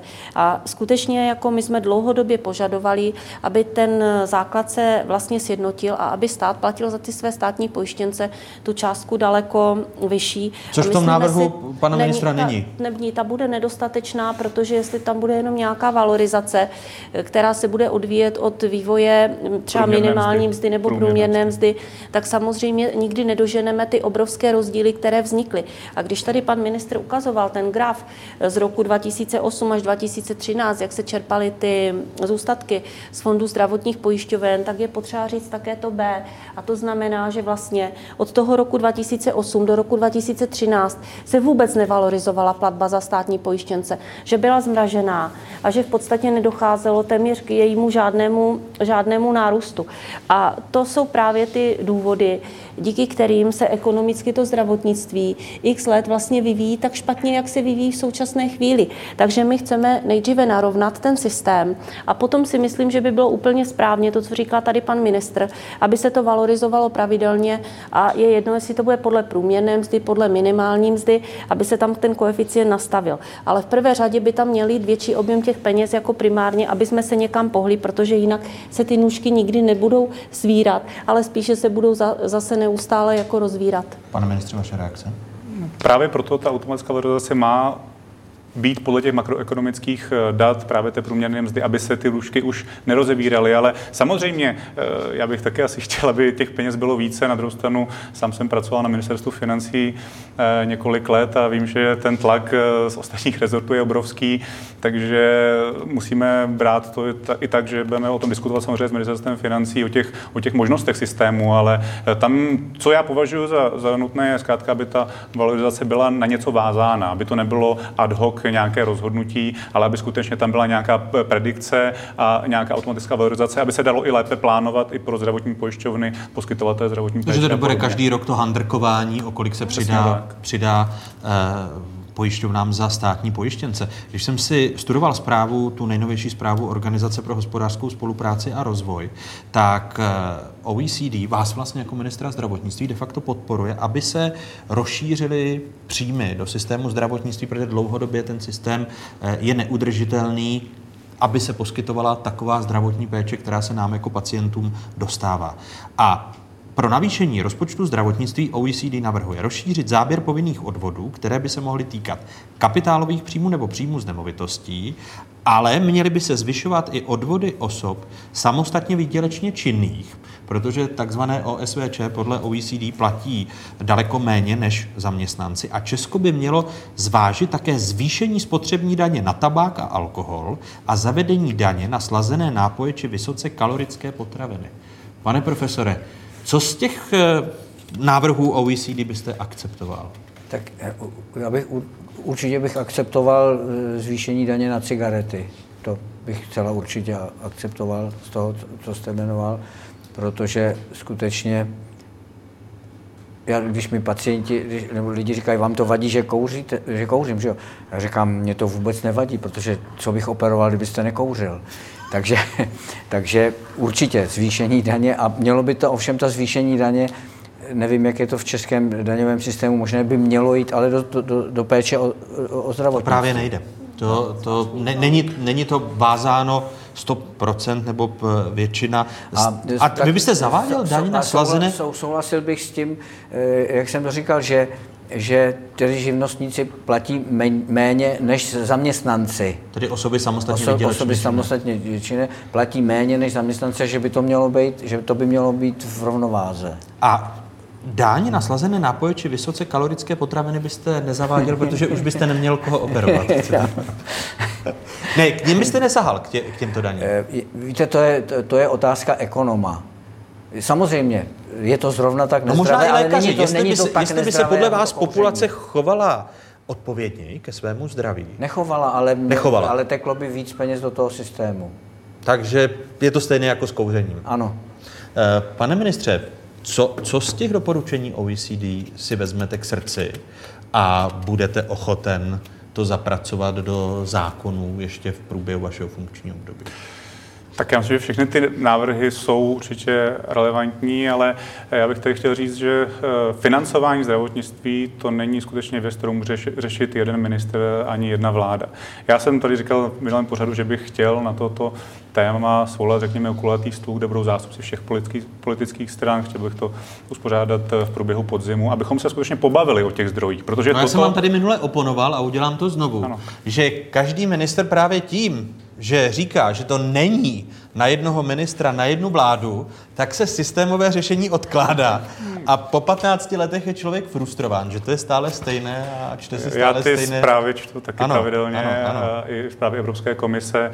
Ne, ale skutečně, tak já jsem v zásadě ještě relativně na, na začátku mého funkčního období, takže já skutečně bych tu debatu chtěl vést, protože toto jsou systémové kroky a já souhlasím s tím, co říká OECD a říká to Evropská komise. Do budoucna financování zdravotnictví bude velmi těžce udržitelné v tom současném módu, zejména kvůli tomu, že poroste um, objektivně, protože máme negativní demografický růst, náklady na dlouhodobou péči, porostou samozřejmě náklady na inovativní technologie. Myslím, že eh, pan, pan profesor Pirk by o tom také mohl uh, povídat a tak dále. Takže to skutečně není něco, co můžeme řešit na jeden, dva roky nebo na jedno funkční období. Tady se bavíme o systémových řešeních na možná dalších 20 let. Tak toto dělali ve všech státech, v Nizozemsku, v Německu, kdy dělali nějakou reformu financování, tak to skutečně bylo tak, že na tom pracovali třeba 10 let a pak to uh, se rozhodli, že to všichni budou držet. A vy, vy počítáte, s tím, a vy počítáte s tím, že bude nezbytné zvýšit odvody samostatně vydělečních osob na zdravotním pojištění? To teď nedokážu říct, není to, není to opět eh, na mě jenom, to je na rozhodnutí asi i vlády a Nechápu, ministerstva ale, financí. Ale jestli si, jestli si myslíte, že OSVČ odvádějí do systému zdravotního pojištění odpovídající peníze, když se bavíme uh, o státních pacient nebo hmm. o státních uh, pojištěncích, tak je jasná ta disproporce. No, ale část toho může solidární systém zdravotního pojištění vykompenzovat, ale pak už se dostává do ztráty. Tam se, jestli osoby samostatně výdělečně činné z vašeho pohledu přispívají do toho systému dostatečnou částkou. Já to skutečně teďka nedokážu říct, já ani to nechci říci, protože tak to bylo to nefér. Nechcete. Vy to spíš nechcete říci, vy víte. Ne, je, to, je, to, je možné se bavit o nějakém navýšení, určitě ano, ale samozřejmě eh, budou křičet z hospodářské komory a ze všech těchto institucí. Eh, Takže se bojíte křiku, proto ne, to nechcete ne, ne, nebojím se křiku, ale je to o nějaké debatě. Já tady nechci říkat něco, že navýšíme, aniž by to bylo prodiskutováno. Eh, s čím by souhlasili odbory, paní předsedkyně? Ono se samozřejmě navýší, protože příští rok, když roste minimální mzda, tak z té minimální mzdy zase se těm osobám samostatně výdělečně činným navýší. Takže ono se průběžně zvyšuje. Ale otázka je, jestli právě ten základ, který byl stanovený a je navázaný na minimální mzdu, je správný, jestli by ten základ neměl být nějaký jiný. A za nás, za odbory, to opakovaně zaznělo, že my jsme podporovali a dlouhodobě podporujeme, aby se tom systému osoby samostatně vydělečně činné podílely více, více solidárně a že bychom velice rádi, aby se ten jejich základ jako, jako zvýšil, protože v porovnání se zaměstnanci a zaměstnavateli, kteří vlastně hradí dnes skoro 3,5 tisíce za zaměstnance, tak eh, těch 1647 korun je málo. Ale znovu připomínám, že daleko méně je těch 900 49 korun. To si myslím, že opravdu je ostuda státu, že stát platí za své pojištěnce tak málo, protože jsou to lidi nejvíce zranitelní a skutečně potřebují největší procento péče, ať jsou to důchodci, ať jsou to malé děti nebo případně i nezaměstnaní a tady ty skupiny lidí opravdu jako na to, aby si někde připláceli nebo aby nějakým způsobem do toho systému vstupovali, jinak nemají. Ale se třeba objektivně říci, že ten systém náš je průběžně financovaný. Ty, ty lidé samozřejmě předtím si také platili, když pracovali, tak měli vyšší odvody. Takže ono to není úplně takový argument, že teď za ně stát, stát platí. Ono, ono, určitě platba za státní pojištěnce by se měla navyšovat, ale, ale říkat, že čerpají nejvíce peněz, takže by se na ně mělo i nejvíce platit, to úplně neplatí. My v této zajímavé debatě Adama Vojticha, ministra zdravotnictví, předsedkyně zdravotnických odborů Dagmar Žitníkové i kardiochirurga profesora Jana Pirka budeme pokračovat hned za pár okamžiků na Spravodajské 24. Přepněte si na Spravodajskou 24, protože s vámi diváky jedničky se v tento okamžik loučíme. A co vás dál čeká na Spravodajské 24, krom pokračování diskuze o zdravotnictví, daně a kontroly. I o nich bude řeč. Diskutovat přijdou ředitel generálního finančního ředitelství Martin Janeček a bývalá náměstkyně ministra financí, dnes daňová poradkyně Simona Hornochová. Pokračujeme po stručných zprávách na ČT24.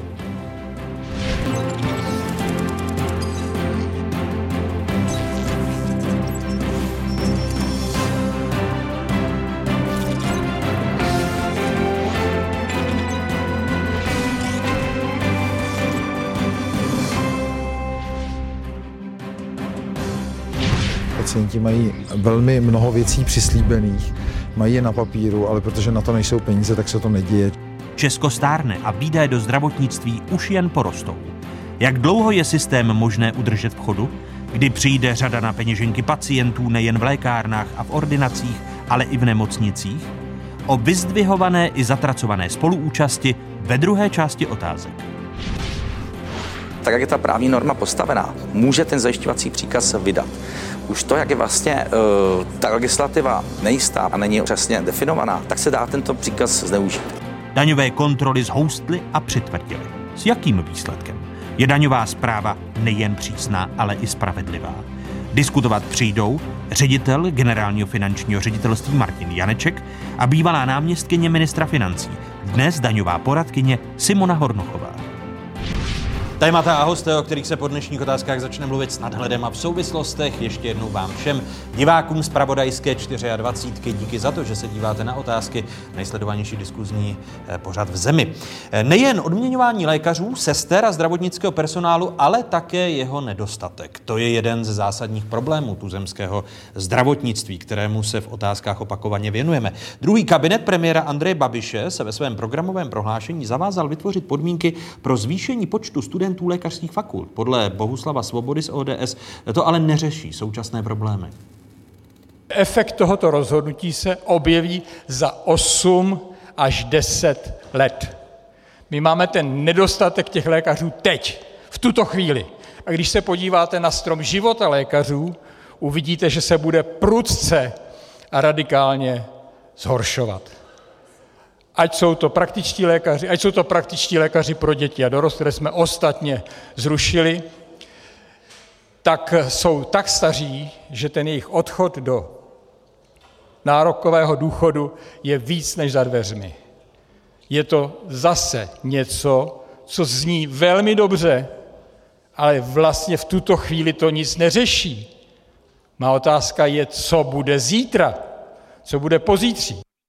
Ptá se lékař a poslanec občanských demokratů Bohuslav Svoboda. Eh, nedostatek se týká i středního zdravotnického personálu, i když v uplynulých eh, letech se snažili ministři zdravotnictví tento problém eh, vyřešit, který byl daleko akutnější než problém nedostatku lékařů. Připomínám, že hosty velké zdravotnické diskuze zůstávají ministr zdravotnictví Adam Vojtěch, ještě jednou hezké nedělní odpoledne přeji. Hezké poledne. Ještě jednou vítám i předsedkyni zdravotnických odborů Dagmar Žitníkovou. Vítejte. Hezké odpoledne. A ještě jednou vítám pana profesora Jana Pirka. Hezký Děkuji. dobrý den. Začnu vás, pane profesore Pirku, na takovém špičkovém pracovišti, jako je IKEM, tak setkáváte se se stárnutím lékařů, respektive s nedostatkem toho, toho nejmladšího lékařského personálu?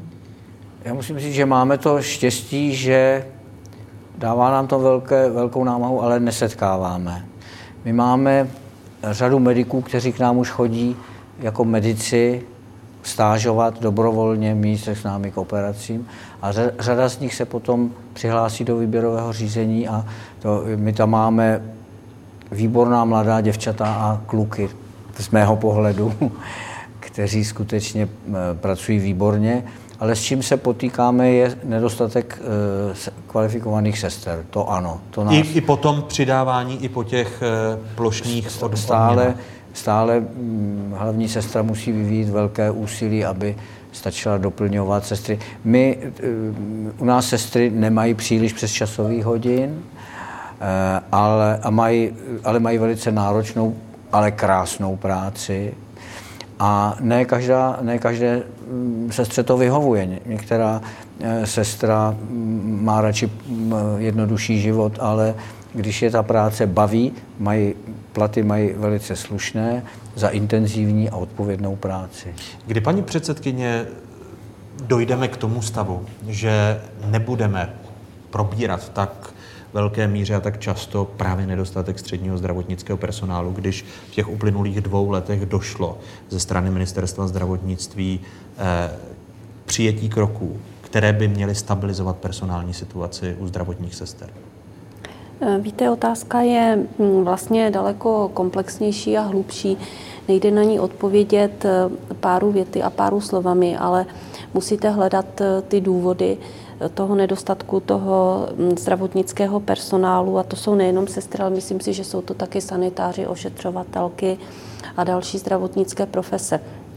My tady v České republice vlastně hm, máme ten systém toho školství teď mírně upravený a po těch úpravách se předpokládalo, že ti lidi do těch nemocnic nastoupí v daleko větším rozsahu a bude jich víc. Já si myslím, že to není pravda. My jsme si teď eh, nechávali předkládat nějaké první informace právě na jedné z pracovních skupin a dostali jsme informace, že mm, vlastně eh, počet absolventů, eh, kteří nastupují třeba z těch středních zdravotnických škol na vyšší odborné školy, tak se pohybuje řádově v několika stovkách. Takže spousta těch sester skutečně odchází dnes mimo obor. Jsou to vysokoškolsky vzdělané, jazykově vybavené mladé ženy, a to je také částečně to, o čem mluvil tady pan profesor. V tom zdravotnictví ta práce je velmi těžká, je náročná a musíte se hodně spolehnout eh, sám, sám na sebe. Abych tomu rozuměla a... zcela, tak systém změny vzdělávání se ukazuje, že neřeší ten eh, problém? Zatím to vypadá, že neřeší, protože ty čísla, která jsme mi dostali vlastně ohledně toho nástupu těch středoškolaček na ty vyšší odborné školy, tak je poměrně hodně nízký a hodně jich tím sítem propadlo eh, kdy vlastně neudělali třeba ty rozdílové zkoušky, aby mohli přímo nastoupit do vyššího ročníku než prvního. Takže to je jedna věc. A druhá věc je ta, o které jsem tady hovořila v té předcházející části, že ta práce je v současné době velice náročná, že ty sestry jsou extrémně přetížené. A to je to, co říkal fyzicky, pan ministr, psychicky, že, se, že, že bychom měli, že bychom že měli změní. vlastně řešit. A právě se vrátím zase zpátky ještě k těm platům. Jenom, jenom vteřinku, k tomu, k tomu se ještě dostaneme, tím to úplně ukončíme. Celou tu dnešní diskuzi, čím jsme začali, tím skončíme. Pane ministře, máte také ty informace, že systém nebo změna v systému vzdělávání středního zdravotnického personálu, respektive zdravotních sester, nezafungovala tak, jak se očekávalo? Tak eh, je třeba říci, že ta změna je velmi čerstvá. Ona platí vlastně od začátku školního roku 2017, 2018, eh, takže ono vyhodnotit to eh, nějak komplexně je, je vel, vel, velmi složité. Pravda je taková, co slyším informace, že ten systém 4 plus 1, který vlastně byl dán, tak v zásadě 4 plus 2, protože není možné to v tom čase stihnout. Ta sestra, to je evropská regule, musí absolvovat 2300 hodin teorie a 2300 hodin praxe a to zkrátka v této době 4 eh, plus 1 podle všeho ne, ne, nelze. Takže eh, je otázka, chce to asi vyhodnotit s nějakým eh, delším časovým odstupem. Ale, ale zatím jste, máte lehkou skepsi. Trochu ano, trochu ano. Je pravda, že já se bavím s představiteli vysokých škol, které vzdělávají na lékařské zdravotnické pracovníky, samozřejmě středních. Myslím si, že tam ještě asi bude nutné prostě nějaké změny udělat. Jak, jaké? Teď nechci říkat, Vás napadají, ale... paní předsedkyně? Nenapadají mě v současné chvíli žádné změny. Myslím si, že ten systém byl zvolený velice nešťastně. My jsme s ním od začátku měli poměrně hodně velký problém, protože skutečně dnes všude v Evropě máte vysokoškolsky vzdělané sestry A mm, tak, jak se to tady nešťastně hledalo nejjednodušší řešení u nás, tak se obávám, že to řešení, jednoduchá řešení prostě nefungují. Jako opravdu je potřeba řešit ty pracovní podmínky, je potřeba upravit tu personální vyhlášku, je třeba dát těm sestrám nějakou perspektivu a je také potřeba je prostě náležitě ocenit. Pan profesor Já, mám, eh, já si myslím, že ten problém je v celospolečenském dění. Eh, po revoluci tady vzniklo tolik soukromých vysokých škol se záhadným názvem a já vůbec nevím, co tam studujou a čím se budou jednou živit, ale dostanou titul bakalář a už jsou vysokoškolství vzdělaní a už můžou se ucházet o místo. Takže těch zájemkyň o studium zdravotnictví je podstatně méně, protože budou studovat něco takového záhadného. A to si myslím, že, že to, je ten, to je jeden z hlavních problémů. Myslíte, že se to týká i lékařů?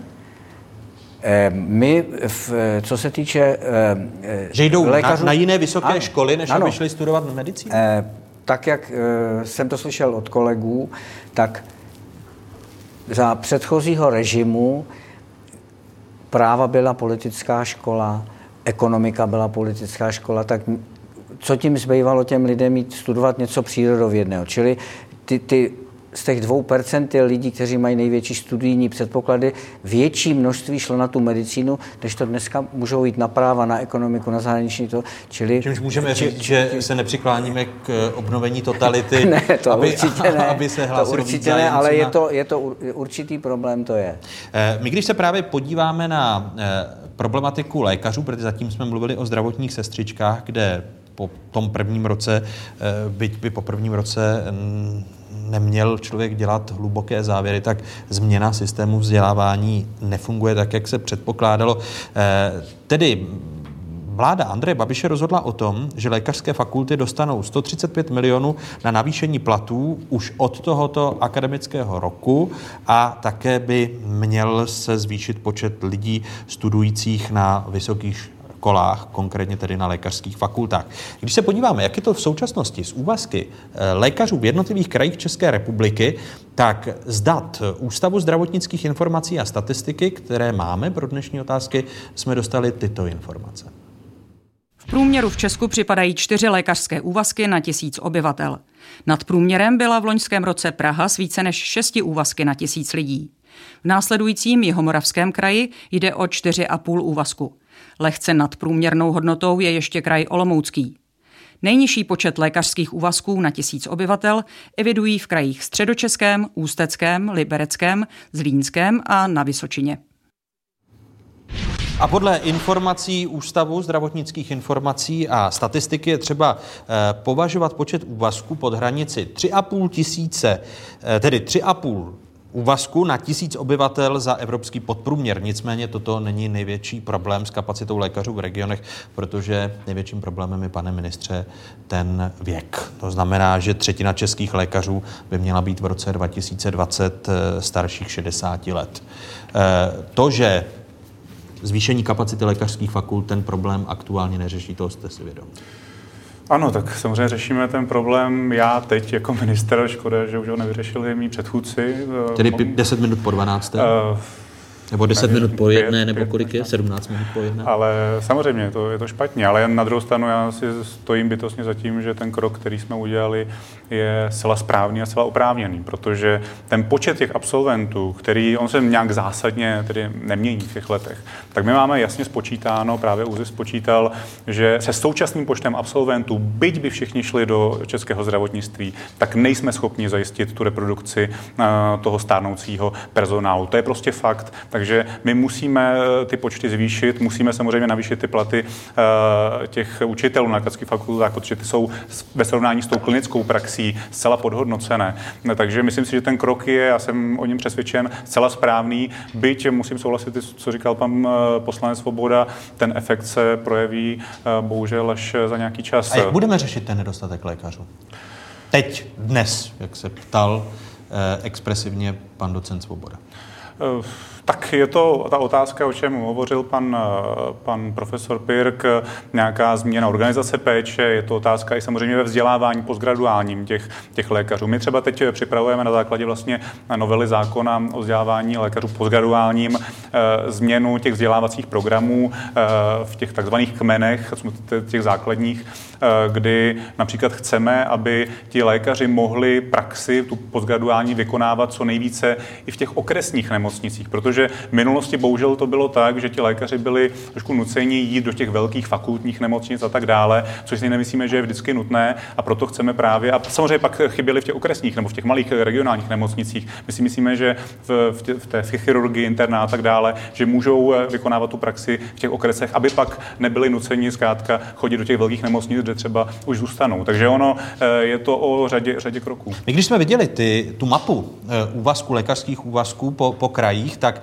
současný dostatek lékařů vy řešíte jako ministerstvo dotačními programy. Když jsem se díval, tak od února roku 2016 fungují dotace pro praktické lékaře, kdy ministerstvo nabízí praktikům až půl milionu na otevření ordinace ve vybraných lokalitách, kde je to z praktiky těžké. A od února letošního roku jste spustili podobný program pro zubaře, kde je to milion a čtvrt na provozubní ordinace opět v těch odlehlých oblastech. Jak fungují ty programy? Tak eh, pro ty zubaře je to relativně čerstvé, eh, eh, byť musím říct, že už tři dotace jsme přidělili do Ústí Střekova, do Chebu a do Hornice Rekve, takže tam už díky tomu budou mít pacienti zubaře. U těch praktiků tam se bavíme o nějakých 15 dotacích. Ten program běží, ono to samozřejmě nějaký čas trvá. Je to málo 15? Neuvažujete o navýšení? Určitě. Tak je to, je to málo. To je. Tohle to je samozřejmě jenom jedna z částí, kterou my můžeme udělat jako ministerstvo. Samozřejmě můžeme se bavit, jestli ta dotace má být vyšší, jestli by pak byla uh, se ptám, to větší to funguje, motivace. Jestli... Um, to musíme u těch praktiků vyhodnotit, u těch uh, zubařů říkám, je to čerstvé. Ten to znamená, u těch praktiků máte pocit, že to nefunguje kvůli té výši půl milionu? Uh, nevím, jestli to je kvůli té výši, ale je pravdou, že asi se čekalo, že těch žádostí bude, bude více. To je pravda. Ale na druhou stranu, ono dostat toho mladého lékaře do, to, do té periferie, ono to zase není jenom o těch, o těch penězích, ono to je o celé infrastruktuře. My ještě máme kromě toho ten program tzv. rezidenčních míst, kde se podařilo pro příští rok vyjednat s ministerstvem financí asi nárůst o 500 milionů, kdy skutečně financujeme to postgraduální vzdělávání těch lékařů, eh, tak aby to vlastně i ty samotní lékaři, praktici a tak dále chtěli, chtěli dělat, protože eh, oni samozřejmě chtějí nějakou finanční motivaci, eh, takže to je, je další věc. Samozřejmě jde, jde i o ty, o ty nemocnice. Máme vybrané odbornosti, kde vidíme, kde ten problém je a tam cílíme právě peníze, které dostanou nemocnice, které dostanou praktičtí lékaři, aby chtěli vzdělávat mladé lékaře. Paní eh, předsedkyně, vy jste si o to řekla, eh, o tu otázku. Myslíte si, že v příštím týdnu a vy už v rámci odborového svazu máte nějakou představu, formy protestu, když předseda lékařského odborového klubu mluví o tom, že pokud se nedohodnete v příštím týdnu, že se zopakuje model 2010? My jsme v podstatě už vyzvali hned v tom srpnu naše odboráře, aby začali více mapovat situaci v nemocnicích, aby nám eh, zaslali podněty z nemocnic, kde je porušovaný zákonník práce a kde dochází k nějakým enormním problémům. Chtěli jsme, aby nám hlásili vlastně mimořádné události z těch nemocnic. To znamená, tak jak jsem řekla, když je tam jedna sestřička a přivezují 100-kilového pacienta, tak jak ho má ošetřit. Eh, pak eh, třeba další takový klasický modelový případ. Sestřička, která pracuje na novorozeneckém oddělení, narodí se na, novo, na porodním sále dítě, ona opustí novorozenecké oddělení a jde si pro dítě na porodní sál. Ty děti, ti ostatní novorozenci zůstávají v té, nemocni, v té porodnici sami. Prostě tohle to jsou věci, které opravdu jsou mm, extrémně nebezpečné, eh, vysoce, vysoce vlastně nebezpečné jak pro ty zdravotníky, tak také pro pacienty. Takže my jsme je vyzvali, aby nám posílali tady tyhle ty informace ze všech nemocnic. Kromě A jak bude toho, tedy vypadat protest vaší Kromě strany? toho jsme je vyzvali, aby nám poslali vlastně informace o překračovaných limitech přesčasové práce, o tom, kde probíhají další porušování zákonníku práce. A my jsme se rozhodli, že do těch nemocnic po x letech chceme poslat skutečně inspektoráty práce, chceme tam poslat vlastně odpovědné kontroly, konkrétně i do těch nemocnic, které tady řídí pan ministr, protože když jsem hovořila o tom příkladu té porodnice, tak to je jedna z fakultních nemocnic tady v Praze. To nejsou žádné malé regionální nemocnice. A na posledním setkání s lékaři jsem dostala informace, že třeba v některých fakultních nemocnicích skutečně mají už lékaři dalších 400 hodin nad limit práce přes čas. Takže váš protest bude Takže náš protest je posílat inspektoráty je posílat, práce. To je jedna část toho protestu. Tím chceme docílit toho, aby ta práce v těch nemocnicích byla eh, bezpečnější a aby byly zodpovědné za to i ty managementy, protože souhlasím s panem eh, předsedou Englem, že hodně mm, vlastně eh, takový velký díl toho, že se ty problémy v příštím roce nebudou řešit, tak mají zaměstnavatele, kteří vlastně jako celkem dost často v mnoha případech tu situaci neustále bagatelizují. Tedy je a stejně jako lékařský odborový klub byste stejně nešli jako lékařský odborový klub bychom nešli do stávky, protože nechceme ohrozit pacienty. Myslím si, že za současné situace, kdy prostě je tam jedna doktorka na nějakých 150 pacientů o službě, a to jsem zažila osobně teď, když jsem vlastně potřebovala nějakou zdravotní péči v jedné malé nemocnici, takže je naprosto neúnosné, aby ještě třeba tahle ta paní doktorka řekla, že tam nepřijde. Takže Ten protest by tedy, pokud se nedohodnete příští týden, v zákonníku práce, že se bude dodržovat zákonník práce, budete posílat inspektorát na ano, fakultní nemocnice? Ano, budeme posílat inspektorát nejen na fakultní nemocnice, ale budeme ty podněty posílat tady znovu panu, panu ministrovi. A pak jsem chtěla říct ještě poslední věc. Jako ta situace v těch nemocnicích je úplně srovnatelná se situací kdekoliv jinde v národním hospodářství, když pan ministr pořád říká, že neplošně. Podívejte se, když chyběli lidi v obchodních řetězcích, co udělali obchodní řetězce? Z 19 tisíc zvýšili základy na 29. Dneska opravdu v Praze Různé obchodní řetězce nabízejí vlastně asistentkám prodeje 29 tisíc korun měsíčně základ. Když má moje sestra v nemocnici 18,5 tisíce, pane ministře, myslíte si, že ta sestřička s těmi 18,5 tisícemi v té nemocnici dlouho zůstane? A stejně tak došlo k situaci třeba i u řidičů, kdy byl extrémní omlouvám, nedostatek. Už musíme končit. Uh... Pane ministře, odpověď na ty protesty, formu protestů, že by, pokud se nedohodnete příštím týdnu, nebude stávka, ale lékaři přestanou sloužit přes časy, stejně jako zdravotní sestřičky a posílání inspektorátů práce eh, do nemocnic, kde se nedodržuje zákonník práce. Třeba ty, říct, že ty přes časy jsou samozřejmě proplácené, to není tak, že by je sloužili zadarmo, ale tak... A jsou protizákonné. Uh, ano, o tom se, o tom se budeme bavit, ale já bych chtěl říct znovu, eh, my chceme řešit tu situaci skutečně těch nízkopříjmových. Tam si myslím, že to, že, to, že to dává logiku a zbytek eh, je také na odborech. To, že dneska jsou ty rozdíly takto velké mezi těmi eh, státními nemocnicemi a těmi, těmi soukromými, to bohužel také možná nevypovídá úplně o dobré práci odboru, které, kteří tam jsou a kteří by měli vyjednat pro své zaměstnance a členy lepší podmínky. Pane ministře, myslím, že se vytváříte hezké předpolí pro diskuzi s odbory v příštím, ne, v příštím oni týdnu. Oni ví, že jsem, že, jsem jim to, že jsem jim to říkal, že my nemůžeme, my nemáme ani možnost říci, kolik budou dávat uh, nemocnice, které nejsou pod námi řízené, které nejsou státní příspěvkové organizace. My nemáme možnost jim říci, kolik budou platit svým zaměstnancům. Adam to je Vojtěch, zákona. minister zdravotnictví Dagmar Žetníková, předsedkyně zdravotnických odborů a kardiochirurg profesor Jan Perk. Děkuji, že jste byli hosty otázek a těším se na další setkání v tomto studiu. Děkuji. Takové byly dnešní otázky. Elektronická evidence tržeb nyní platí pro ubytovací a stravovací služby a pro velkoobchod a maloobchod. Další dvě plánované etapy loni v prosinci zrušil ústavní soud. Zpátky do hry pokračování EET vrací novela zákona, kterou schválila vláda v červnu. Novela navíc umožňuje podnikatelům s nízkými příjmy evidovat tržby pomocí papírových účtenek. Bude se to týkat fyzických osob, nepláců DPH, kteří mají maximálně dva zaměstnance a co je důležité, zásadní parametr, že budou mít maximálně 200 tisíc hotovostních plateb ročně. Elektronickou evidenci tržeb v červnu řešila i poslanecká sněmovna. Poslanci z pěti poslaneckých klubů ve třetím čtení neuspěli s návrhem, podle kterého by se povinnost elektronické evidence tržeb týkala jen plátců daně z přidané hodnoty. Pro zamítnutí předlohy hlasovali zástupci hnutí ANO, komunistů a sociální demokracie, kteří preferují vládní návrh. Hnutí ano, sociální demokraté a komunisté ruku v ruce zamítli úlevu pro ty nejmenší podnikatele. Vidíme fungování té polokomunistické vlády v akci a v praxi. E, to všechno ostatní jsou výmluvy. Dnes a denně si v dalších stovkách těchto malých obchůdků a hospůdek provozovatelé kladou otázku, zda radši nezavřou a nebudou se živit něčím privilegovanějším v naší společnosti, například, že půjdou na pracák. EET nám pomáhá narovnat těm, kteří poctivě platíme, tak nám to je úplně jedno. Nezatíží nás to vůbec v ničem. Poté, co neprošel návrh na výjimutí těch nejmenších podnikatelů ze zákona o elektronické evidenci tržeb, předložili poslanci za TOP 09 návrh na zrušení celého zákona o EET. Podle jejich mínění nepřiměřeně zatěžuje podnikatele. Říkáme zcela odpovědně, že tento projekt se minul se svým cílem který byl prezentován jako narovnání podnikatelského prostředí.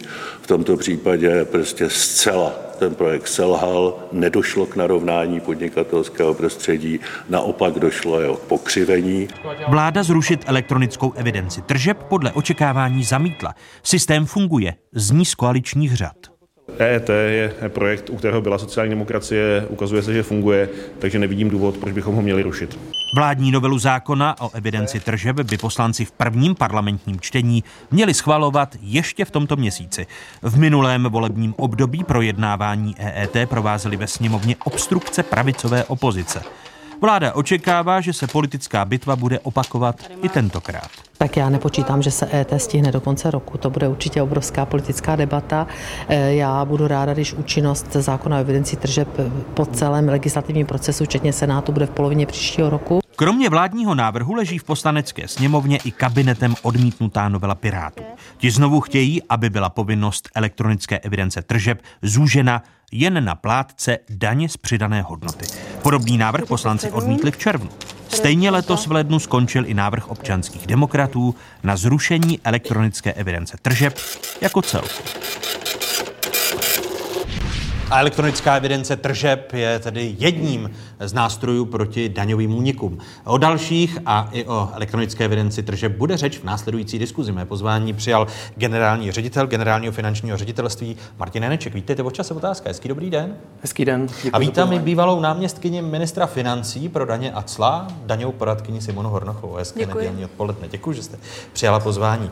Eh, ta hranice, jedna, jedna ze změn vládní novely zákona o elektronické evidence tržeb, tedy hranice toho online zapojení u podnikatelů do 200 eh, tisíc korun tržeb. Eh, máte představu jako finanční zpráva, kolika daňových subjektů se tato možná úleva dotkne, pane řediteli? Tohleto číslo nedokážu v tuhle chvíli přesně říci, protože se to doopravdy velice těžko odhaduje. My samozřejmě nemáme data o tom, jaká struktura té tržby u každého podnikatele je. Myslím ve smyslu, kdo přijímá tržby v hotovosti, eh, přes platební kartu, přes transfer z bankovního účtu na bankovní účet. Takže ti podnikatelé, kteří této, mm, této možnosti mm, jak si vyhoví a budou ji moci využívat, tak ta množina se opravdu velice těžko odhaduje a nechci tady slibovat nějaké číslo, aby to bylo zavádějící. Eh, ta hranice je kritizovaná, že je příliš nízká. Eh, Simono Hornochová, je nízká z vašeho pohledu daňového poradce? No ona v podstatě symbolizuje to politické rozhodnutí, jakým způsobem a pro jakou skupinu eh, osob zmírnit ty, ty dopady vlastně administrativní té evidence tržeb, protože za mě 200 tisíc korun obrat cílí na lidi, kteří mají tu podnikatelskou činnost spíš jako přivídělek, protože za tu částku skutečně nikdo nemůže vyžít, takže to není pro standardního podnikatele, i byť uh, živnostníka bez zaměstnanců, protože 200 000 korun je opravdu extrémně málo. Vy byste ji zvýšil na jakou hranici, kdybyste měla tu pravomoc? Upřímně řečeno, já bych nechtěla se tímhle tím způsobem vůbec rozhodovat, protože mi přijde, že mm, každá hranice, která se začne zavádět, tak je vždycky nebezpečná. No korektní by to bylo na hranici asi milion korun, ale potom už můžeme říct, eh, Proč je to jenom pro plátce DPH, protože hmm. obrat pro vstup vlastně do systému DPH. Ale pak je za mě úplně zbytečná ta evidence tržeb, protože plátci DPH podávají kontrolní hlášení, jsou velmi silně pod kontrolou finančního úřadu. Takže tam v podstatě jako filozoficky je potřeba se rozhodnout, a jestli ty dva systémy potom vedle sebe vůbec chceme z té evidence tržeb, tedy pak není jako nadbytečná zátěž v tomhle kontextu. Takže je potřeba vybalancovat tu částku. Za mě 200 tisíc je spíš jako politické rozhodnutí a skutečně úleva pro někoho, kdo si jenom přivydělá. To znamená, že logicky, nepoliticky to nedává smysl, těch 200 tisíc. Za mě moc ne. Pane řediteli? Já se nedomnívám, že by to nedávalo úplně smysl. Tady byla snaha reagovat doopravdy na ty nejmenší eh, na, nej, na ty nejmenší formy podnikání, za což eh, v mediálním prostoru byla dlouhodobě slyšet eh, kritika že prostě si kvůli přivídělkům musí podnikatelé nebo ti, co takhle tímhle způsobem si přivydělávají, eh, zařizovat právě ta pokladní zařízení a tak dále. Takže tady se tomu nějakým způsobem vyhovuje a eh, pokud by se ta hranice zvýšila někam významně výš, třeba k tomu milionu korun, tak já se obávám, že tam už je to téměř nekontrolovatelné a ztrácí to smysl. No to, Takže to, to, je, to, je, to, je, to je prostě rozhodnutí, jestli ten systém má být zachován tak, aby byl funkční, nebo se tomu prostě hm, otevřou dveře a bude to méně účinný nástroj. A potom a to nemusí jsme... tak fungovat, jak to fungovat má. A když jsme u, u těch, eh, u těch eh, aplikačních modelů eh, elektronické evidence tržeb novinky CZ referovali 29. srpna letošního roku, že jste musel vysvětlovat paní ministrni Šilerové ne konkrétní příklad, ale to, abyste postupovali citlivěji u těch nejmenších eh, eh, daňových subjektů, respektive lidí, kteří eh, se ocitnou ve spojení s EET, protože jde o případ na Přerovsku, kde daňoví úředníci po novomanželích žádali podrobné informace o svatební hostině a ubytování svatebních hostů kvůli podezření, že nebyla evidována tržba za tu, za tu svatbu. Budete postupovat citlivěji, pane řediteli, nebo vaši podřízení? Samozřejmě tohle je obecně zadání a vyplývá to z jedních z základních principů zprávy daní, respektive daňového řádu. Zase bylo to tedy necitlivé chování? Nedomnívám se, že to bylo necitlivé. Nedomnívám se. A když vás paní ministrně vyzvala k citlivějšímu no, přístupu? No určitě, určitě. My jsme o tom spolu s paní ministriní mluvili. Takže to nebylo necitlivé, ale jste vyzváni k citlivému přístupu. Můžeme se pobavit klidně o té konkrétní situaci. Vemte si, že někde je vysoká míra podezření, že nebyly fiskalizovány tržby a těch nástrojů, které má finanční zpráva k tomu, aby získala důkazy o tomto, eh, těch je několik, jsou zhruba tři Můžete tam mít na místní šetření a účastnice hostiny, to by bylo asi velice necitlivé. Můžete pozvat novomanžele ke svědecké výpovědi, v hraničním případě nechat předvést policii, to si myslím, že je extrémně necitlivé. A my jsme, eh, nebo kolegové z finančního úřadu poslali výzvu, kde požádali, poprosili o to, aby poskytli informaci v podstatě korespondenčně bez sankce. Si myslím, že to je ta nejméně eh, obtěžující forma, která z těch tří se nabízí, přičemž eh, kdyby jsme to dokázali získat jiným způsobem, tak máme tuto povinnost povinnost to získat jiným způsobem a neobtěžovat. Takže já se domnívám, že to necitlivé nebylo. A paní ministrině, když vás vyzvala k citlivosti, tak vy jste jí na to řekl, my postupujeme citlivě. Já jsem paní ministrině předal a samozřejmě k tomu nějakou analýzu, samozřejmě dle mlčenlivosti, dle těchto možností a pro, popromluvili jsme si o tom a je pravda, že mě požádala paní ministrině, aby jsme samozřejmě uh, postupovali co nejcitlivěji. To je pravda. A když říkáte, že postupujete citlivě, jak můžete ještě citlivěji postupovat? Já, to je obecný požadavek od ministra financí, naprosto legitimní, rozumím mu. Takže jste postupovat. jsou ty nástroje, které má, když jste teď slyšela tento příběh, eh, které má k dispozici daňová zpráva, tak jsou ty nástroje takové, že požádat eh, korespondenčně účastníky svatební hostiny, jestli eh, ten, u nichž měli svatební hostinu, nešidil na daních, je ten nejcitlivější přístup? Upřímně, já si myslím, že máme spoustu jiných přístupů, které jsou mnohem necitlivější než zrovna tenhle. On je jaksi mediálně vděčný díky tomu, že jsou to svatební hosté. Ale to otázka přístupu. Já si třeba myslím, že je mnohem citlivější nenápadně se na tu svatební hostinu zajít podívat, udělat si fotky a spočítat si ty lidi, než posílat výzvu, protože efektivně nutíte ty lidi, aby to zařízení, ve kterém jim připravili tu hostinu a tu pěknou chvilku, jako udali, jaká tam měla být tržba, neměla být tržba, takže čistě jako lidsky to skutečně nemusí být úplně, úplně jakoby korektně vnímáno ze strany těch lidí. Na druhou stranu je to úplně obvykle, že finanční zpráva i ve světě si prostě hledá náhradní způsoby, jak zjistit, jaká ta situace vlastně byla, když jim ten subjekt nějaké ty tržby nepřiznává. Ale já bych třeba volila tu metodu asi jinou, ale je to podle mě okrajová záležitost. Mm, nevím, tohle je takové místní šetření, asi by to zapadlo do kategorie místního šetření, kde asi šmírujete přes plot, nebo já nevím, jak by to asi mělo fungovat.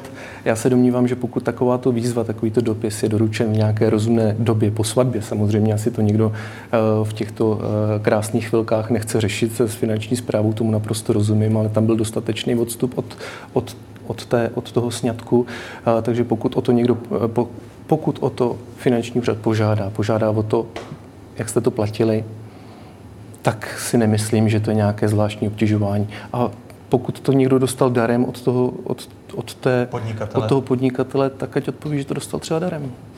Eh, ten, ten příklad eh, by, byl vlastně zajímavý jako případová studie, jak je to s elektronickou evidencí tržeb a kontrolami. Eh, připomínám, že povinnost evidovat tržby elektronicky platí v České republice od prosince roku 2016. Jak jsme na tom právě s kontrolami, o nich je teď řeč? Finanční zpráva dosud provedla bezmála 140 tisíc prověrek elektronické evidence tržeb. Pochybení zjistila asi ve čtvrtině z nich. Nejčastěji šlo o nezaslání údajů do systému, skoro 19 tisíc případů. Druhý nejčastější prohřešek, nevystavení účtenky, kontrola zjistila v 16 tisících případů. Správci daně dále zaznamenali v řádu tisíců případů neplnění oznamovací povinnosti a chybějící informační oznámení. Mění se, pane řediteli, eh, ta pochybení nějak v čase, když se podíváme na tu statistiku? Já mám pocit, že samozřejmě tím nějakým plynutím času toho, jak si ten systém sedá, eh, tak řekněme, že se to začíná nějakým způsobem rozdílat od takových těch banálních pochybení, eh, kdy, kdy, která plynou z toho, eh, že prostě to je něco nového a, a začíná se tam zvedat detekce takových těch, řekněme, závažnějších zjištění. Eh, jedno z těch nejzávažnějších, které třeba finanční zpráva učinila, je detekce případu, kdy měl někdo ve svém pokladním zařízení zabudovaný systém simulující EET. Eh, prostě ten systém nebyl ve skutečnosti připojený na, na servery finanční zprávy a simuloval, že tam generuje ten FIK kód, který se tiskne na tu účtenku a prostě bylo to, bylo to hrubé obcházení zákona.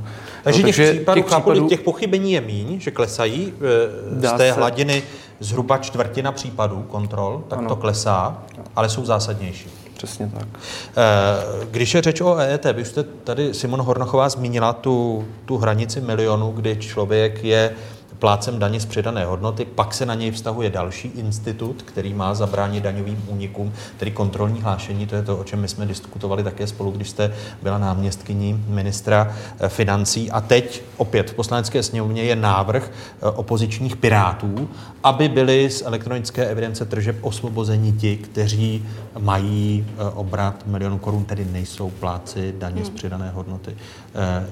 Vy byste hlasovala pro takový návrh? Já bych pro něj určitě nehlasovala. nehlasovala. Já si myslím, že tady se prostě vláda musí rozhodnout, jestli uh, to ET je obecně kontroverzní, je to vidět. Neustále jsou v poslanecké sněmovně další a další návrhy na zrušení toho zákona a tam je potřeba udělat radikální rozhodnutí, jestli ho zrušit nebo ho zachovat.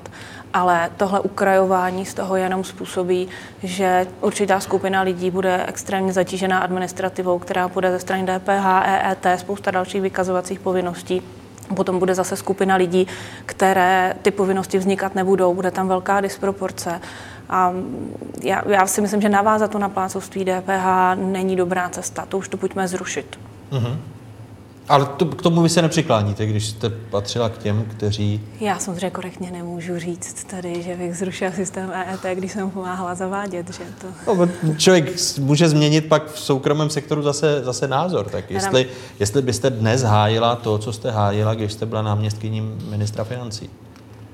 No, po té zkušenosti od roku 2016 budeme mít dva roky života s elektronickou evidencí tržeb. Já si myslím, že ten systém na těch datech je vidět, že nějakým způsobem zafungoval. Je skutečně otázka té přiměřenosti, že to praxe postupně ukazuje ty situace těch podnikatelů, které se teoreticky nedali úplně dovodit. A čím více bude přidávat výjimek, tím víc bude legitimní zamyslet se nad tím systémem jako takovým.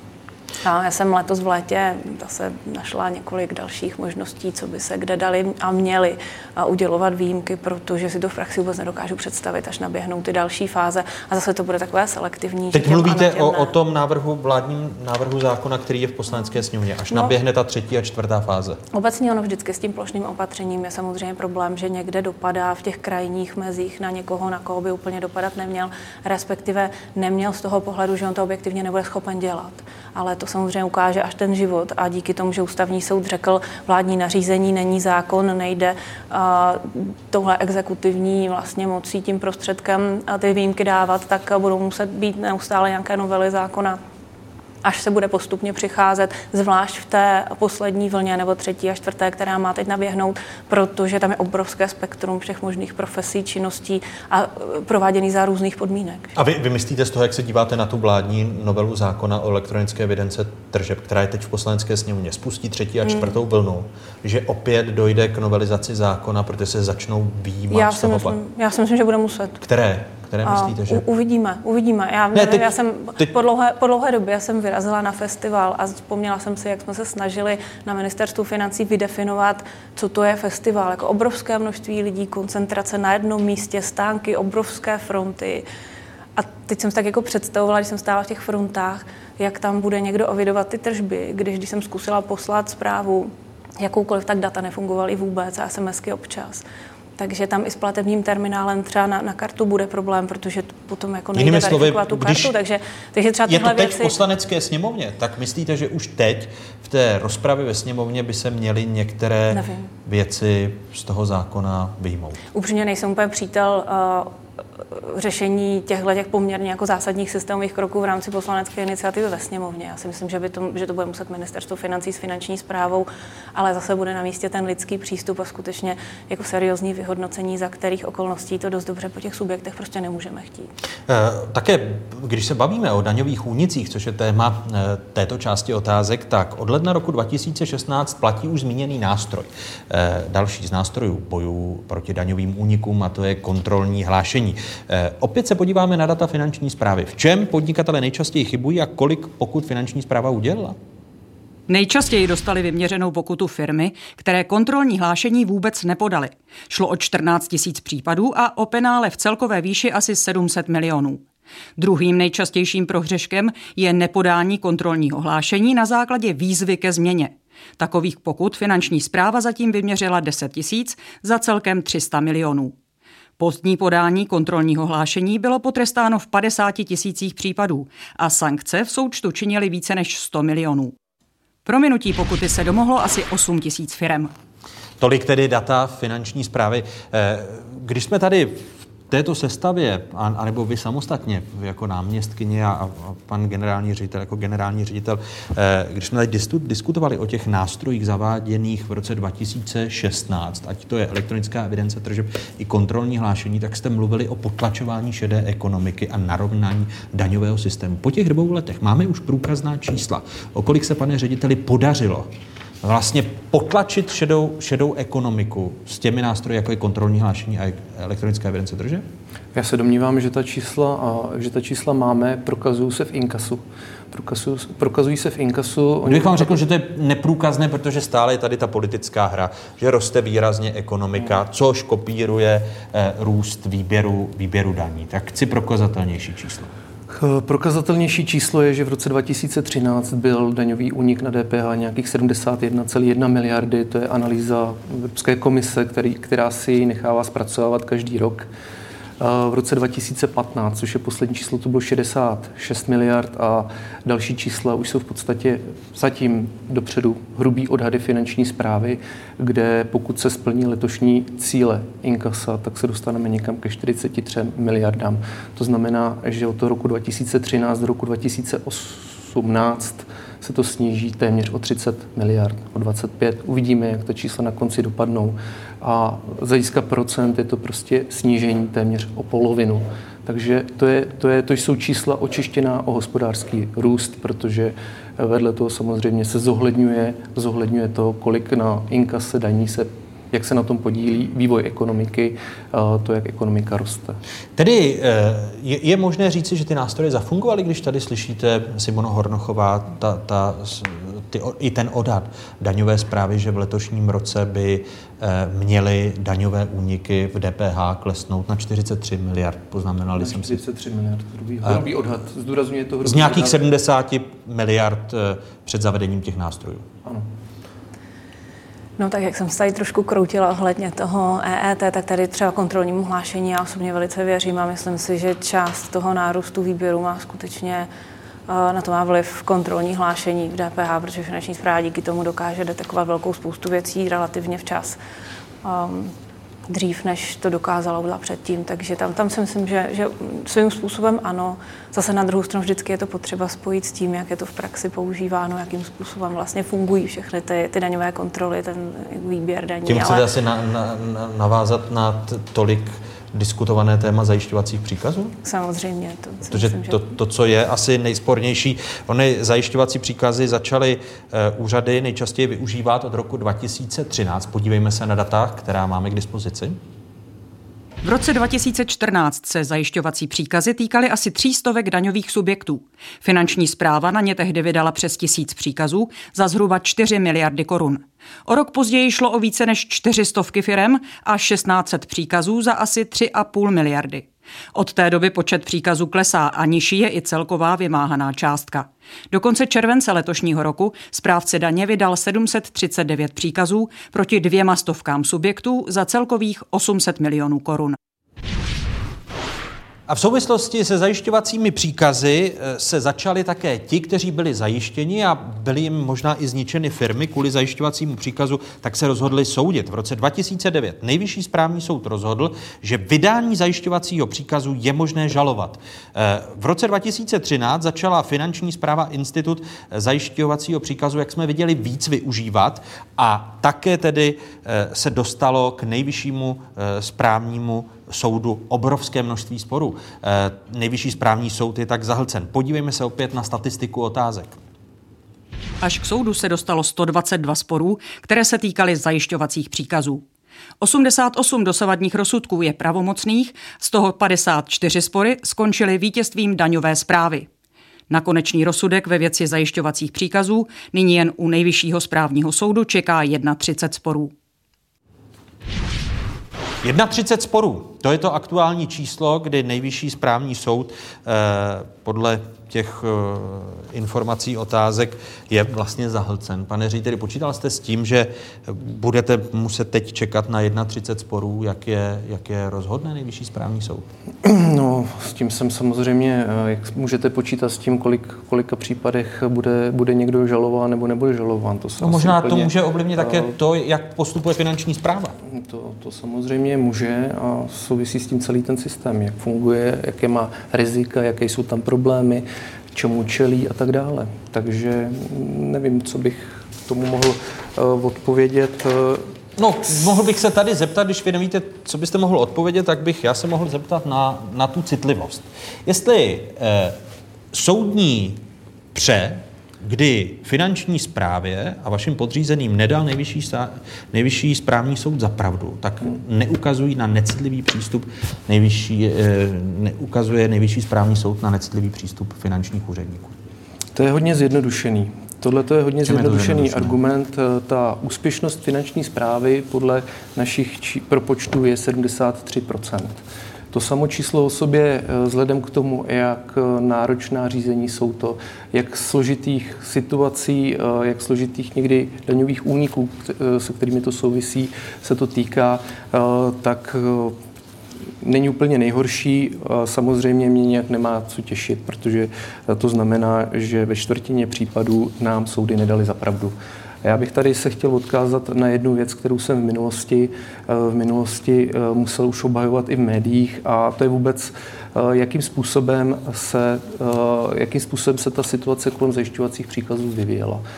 V roce 2013-14 nějakým způsobem ten systém fungoval a potom, potom jsme byli svědky určité významné kritiky finanční zprávy za to, že v několika případech jsme jsme nepostupovali zcela citlivě.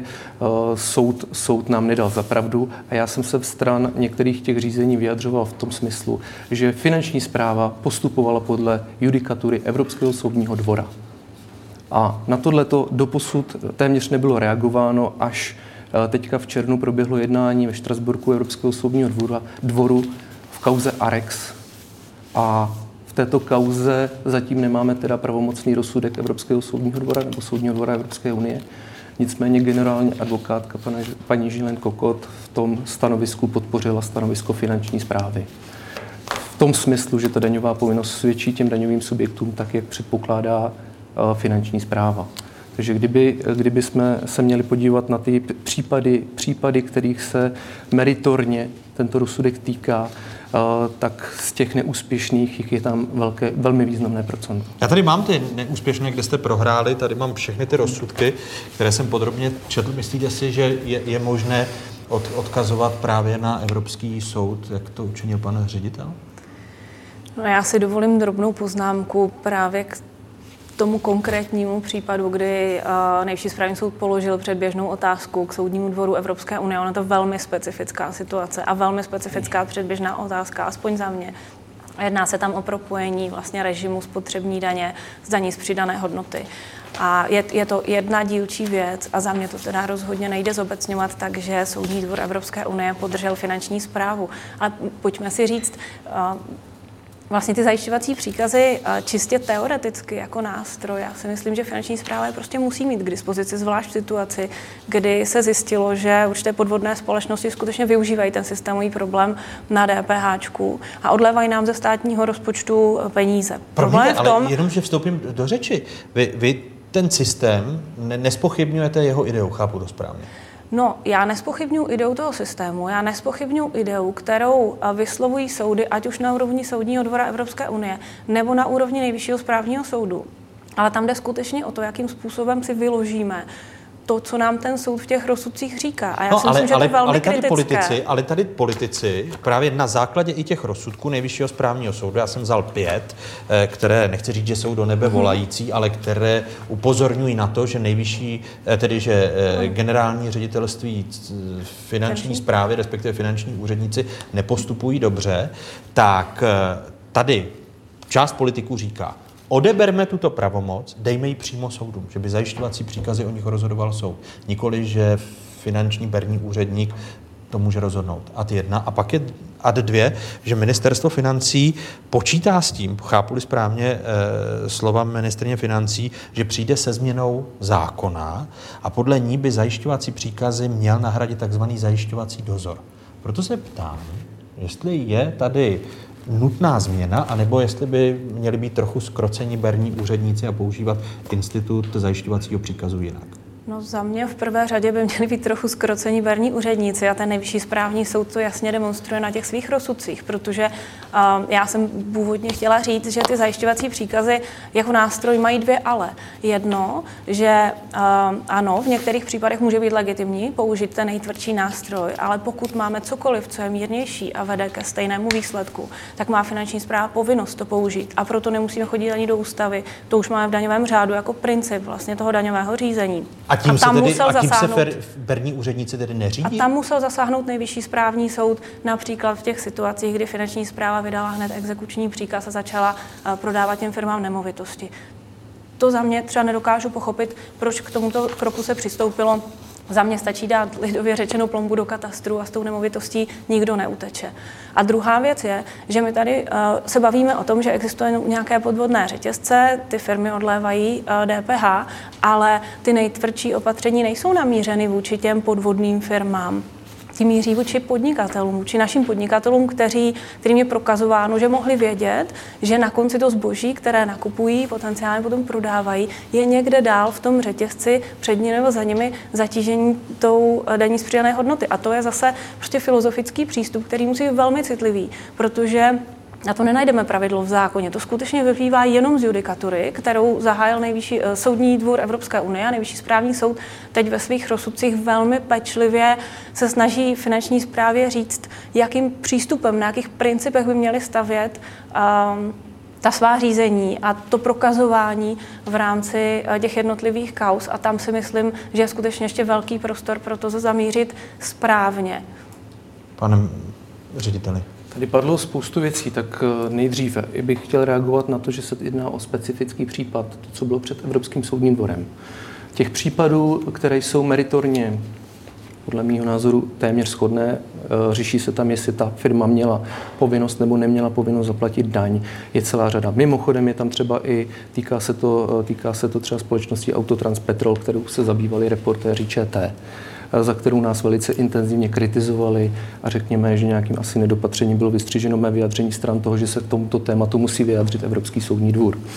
A další těch firm, kterých se to takto týká, je víc a řekněme, tady to, co zmínila kolegyně, je, jestli je to o hmotě nebo jestli je to o vědomém zapojení do toho podvodu ze strany toho podnikatele.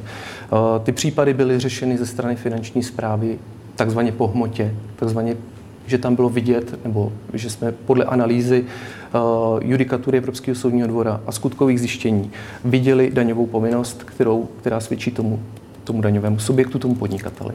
Pane, a pane řediteli, jenom že vstoupím do vaší ty, ty situace tam byly 170 milionů třeba ve vztahu k 30 ale, milionů. Promiňte, ale tam když vám řeknu, že teď už, máme, teď už máme několik, vy říkáte, že přiznáváte, že eh, čtvrtina věcí, kterou vám nejvyšší správní soud schodí, že vás to netěší. netěší.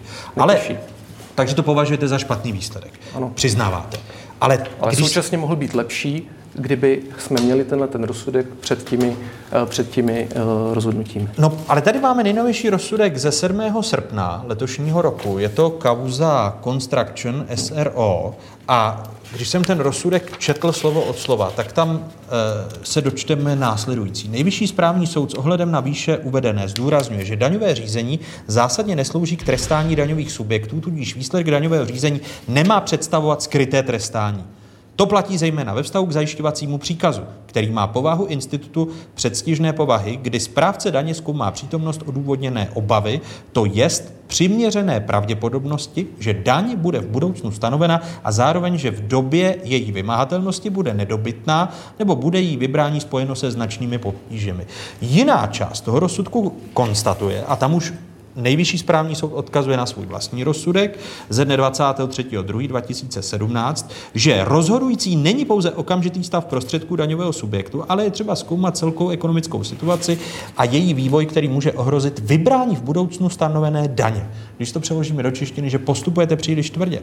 Že nejvyšší správní soud, a to je další část toho rozsudku, sice souhlasí se stěžovatelem, tím, je tedy, eh, tím jsou berní úředníci, že je nutné, aby obchodní korporace plnily svou zákonnou povinnost v v podobě zveřejňování své účetní závěrky. Samotné porušení této povinnosti však nemůže odůvodňovat vydání zajišťovacích příkazů.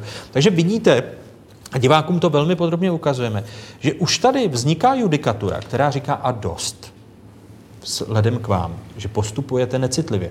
A pak vy vydáte, a to bylo letos v únoru, jste eh, vydali jako finanční zpráva 15. února 2018 rozsudek Nejvyššího správního soudu nic převratného nepřinesl, kdy jste interpretovali jeden z těch rozsudků, který tady mám, a to je rozsudek 60 lomeno 2017, že nic převratného nepřinesl. A teď v srpnu se soudkyně, která vydala tento rozsudek, ohrazuje a e, napsala, a cituji, pokud se však na oficiálních webových stránkách daňové zprávy objevila informace, že nejvyšší správní soud dal správci daně zapravdu v tom, že se stal daňový podvod, ale správci daně se v podstatě nepodařilo všeřádně prokázat, a je zde citace, míra přesvědčivosti správní úvahy o povědomosti z žalobce o účasti na podvodu a důkazní pozice správce daně nebyla dostatečně silná, nelze než se domnívat, že daňová zpráva četla jiný rozsudek nebo je nečetla dostatečně pozorně,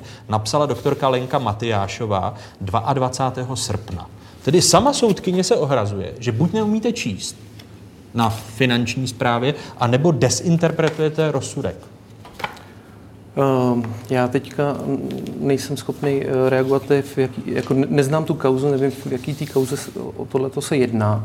Ten vývoj, ten vývoj u těch Tak já vám pak předám oba dva rozsudky. Vývoj v těch zajišťovacích příkazech byl takový, že vlastně Poté, co se nám v první vlně nepodařilo přesvědčit nejvyšší správní soud o tom, že vzniká daňová povinnost, tak jak třeba zatím aspoň generální advokátka nám dává zapravdu, vidíme, jak dopadne celý, celý ten rozsudek soudního dvora, tak následovalo poměrně významné zpřísnění vůbec jsme eh, detekovali zpřísnění podmínek pro vydávání zajišťovacích příkazů. To je naprosto legitimní, to je i to, co teď říká paní eh, inženýrka Hornochová ohledně toho, že prostě to je prostě nástroj poslední, poslední možnosti, jak to celé zastavit. A s tím ano, já ale nejvyšší správní soud týče... říká, že ho zneužíváte. Několika no, ale, ale podívejte se, pane eh, doktore, tam je taky dělící čára mezi tímto zpřísněním pro tu aplikaci, kterou zmoderovali soudy a zejména nejvyšší správní soud a o tom není co polemizovat. A je tam celá eh, řada řízení, která jsou rozběhnutá před soudy. A tam třeba eh, dostáváme, nega, negativní, dostáváme negativní rozhodnutí ze strany těch soudů a jedná se vlastně o ta řízení, která vznikla, která vznikala předtím. Eh, v reakci na tu na judikaturu Nejvyššího správního soudu změnila, výrazně zpřísnila finanční zpráva metodiku, zavedla celou řadu nadstandardních dohledových prostředků pro vydávání těchto rozhodnutí. A, Takže připouštíte, že jste nepostupovali správně? Připouštíme, že jsme před tím zpřísněním ze strany Nejvyššího správního soudu postupovali přísněji nebo méně citlivěji, než přistupujeme dneska, tak, jak to vyložil soud. Takže už se řídíte těmi, těmi judikáty, takže Samozřejmě. už nebudeme tady, když opravujete novináře, vys ten eh, vys eh, oprava z 15. února 2012 vyjaření k rozsudku nejvyššího správního soudu ze dne 30. ledna 2018 tak proti kterému se teď v srpnu ohrazuje soudkyně, že neumíte buď číst, tedy, e, že... Nejsem s tím seznámený, nevím, jestli se jedná o rozhodnutí ve věci zajišťovacího příkazu, platebního výměru, je to, dodatečního je to, platebního výměru. Je to, to je těžké na to reagovat, když na to nejsem... Virtych. Virtych. Virtych. A to, ta reakce, která je teda o půl roku později, ta se týká pořád toho ta se, ta se vyjádření, ta se, ano, se týká ta se, nového rozsud, ne, ta se týká toho, jak, jak si vy interpretujete ten rozsudek z letošního, mm-hmm. leto, z letošního února. Paní eh, doktorka Matyášová se k tomu vyjadřovala a napsala článek Eh, k té vaší opravě, že, že, to, tak, že to tak není. Tedy, pokud tam je ve smyslu že daňová zpráva že, četla jiný rozsudek nebo je nečetla ne, pokud, dostatečně pokud je, tam, pokud je tam v podstatě napsáno, že nepřinesl ten rozsudek nic nového, protože tento rozsudek, jestli si dobře pamatuju z toho února, byl poměrně, poměrně silně jaksi rezonován médií v tom smyslu, že, že prostě nerespektujeme judikaturu, tak ta reakce byla v tom smyslu, že vlastně už na tuto metodikou bylo reagováno a že že ze strany jakoby těch nových, toho nového přístupu k té věci se nic nemění, jestli si dobře pamatuju. Ale vy, já na tu diskuzi nejsem teďka uh, připravený, abych se s tím uh, My, my jsme vám ty jednotlivé případy po, poslali, takže p, jsme se snažili, abyste se co nejlépe připravil. Uh, vy Jste srozuměn s tím, že zajišťovací příkazy nahradí ten zajišťovací dozor, jako tomu uvažuje ministerstvo financí? Já bych řekl, že jsem, dokonce, že jsem dokonce s jedním hlavních iniciátorů uh, takového toho nástroje protože, protože jaksi ambicí finanční zprávy vůbec není dostávat se do takovýchto situací. My se své praxe detekujeme případy, kdy tam hrozí doopravdy velmi vážné, velmi vážné, řekněme, i um, situace, kdy bude docházet k masivnímu tunelování. A není to jenom o těchto kauzách, se podívejte, podívejme do médií, každou chvíli tam vylítne uh, informace třeba z policejního prostředí, že bylo v souvislosti s nějakou kauzou obviněno obviněno 25, 30 bílých koní, organizace eh, složitého daňového podvodu a tak dále. A těmto situacím prostě čelíte. A, Jak se tedy bude loučit zajišťovací institut, příkaz a zajišťovací dozor? Eh, já se, to je ještě otázka technikálie, ale teďka je potřeba si vysvětlit, co znamená vůbec zajišťovací příkaz. Zajišťovací příkaz znamená, že zjistíte situaci, kde je nějaký problém, je tam riziko, řekněme, které znamená asi tady dochází k tunelování, nebo je máme tady extrémně předluženou, předluženou firmu. Uh, dotýkám, nejsou tam třeba naplněny skutečnosti pro insolvenční řízení a ta daňová povinnost prostě tam je a bude s vysokou mírou uh, rizika nedobytná. To je jakoby označení rizika v podstatě. Dáte si to na tabuli, máme tady riziko, tím rozhodnutím to označujete. Pak je otázka následného řešení té situace.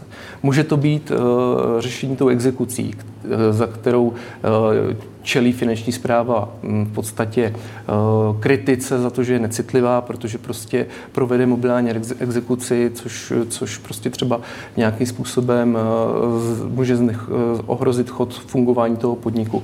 Pokud by tady existoval institut, kdy klidně a ideálně úplně nestraná osoba se s tím stotožní, podle zákona samozřejmě, a převezme to z nějakého formy dohledu, aby tomu tunelování bylo zabráněno, tak finanční zpráva nemá vůbec ambice do Takže bude fungovat zajišťovací příkaz, nebo? To já neumím říct. Tohle, no, počkejte, když tohle říkáte, úkol... že jste jedním z hlavních no, autorů já jsem, já jsem, té myšlenky, já jsem jeden... že zajišťovací příkazy nahradí takzvaný zajišťovací dozor. To znamená, zajišťovací příkazy budou zrušeny a bude fungovat zajišťovací dozor? Tak, jak jste to popsal?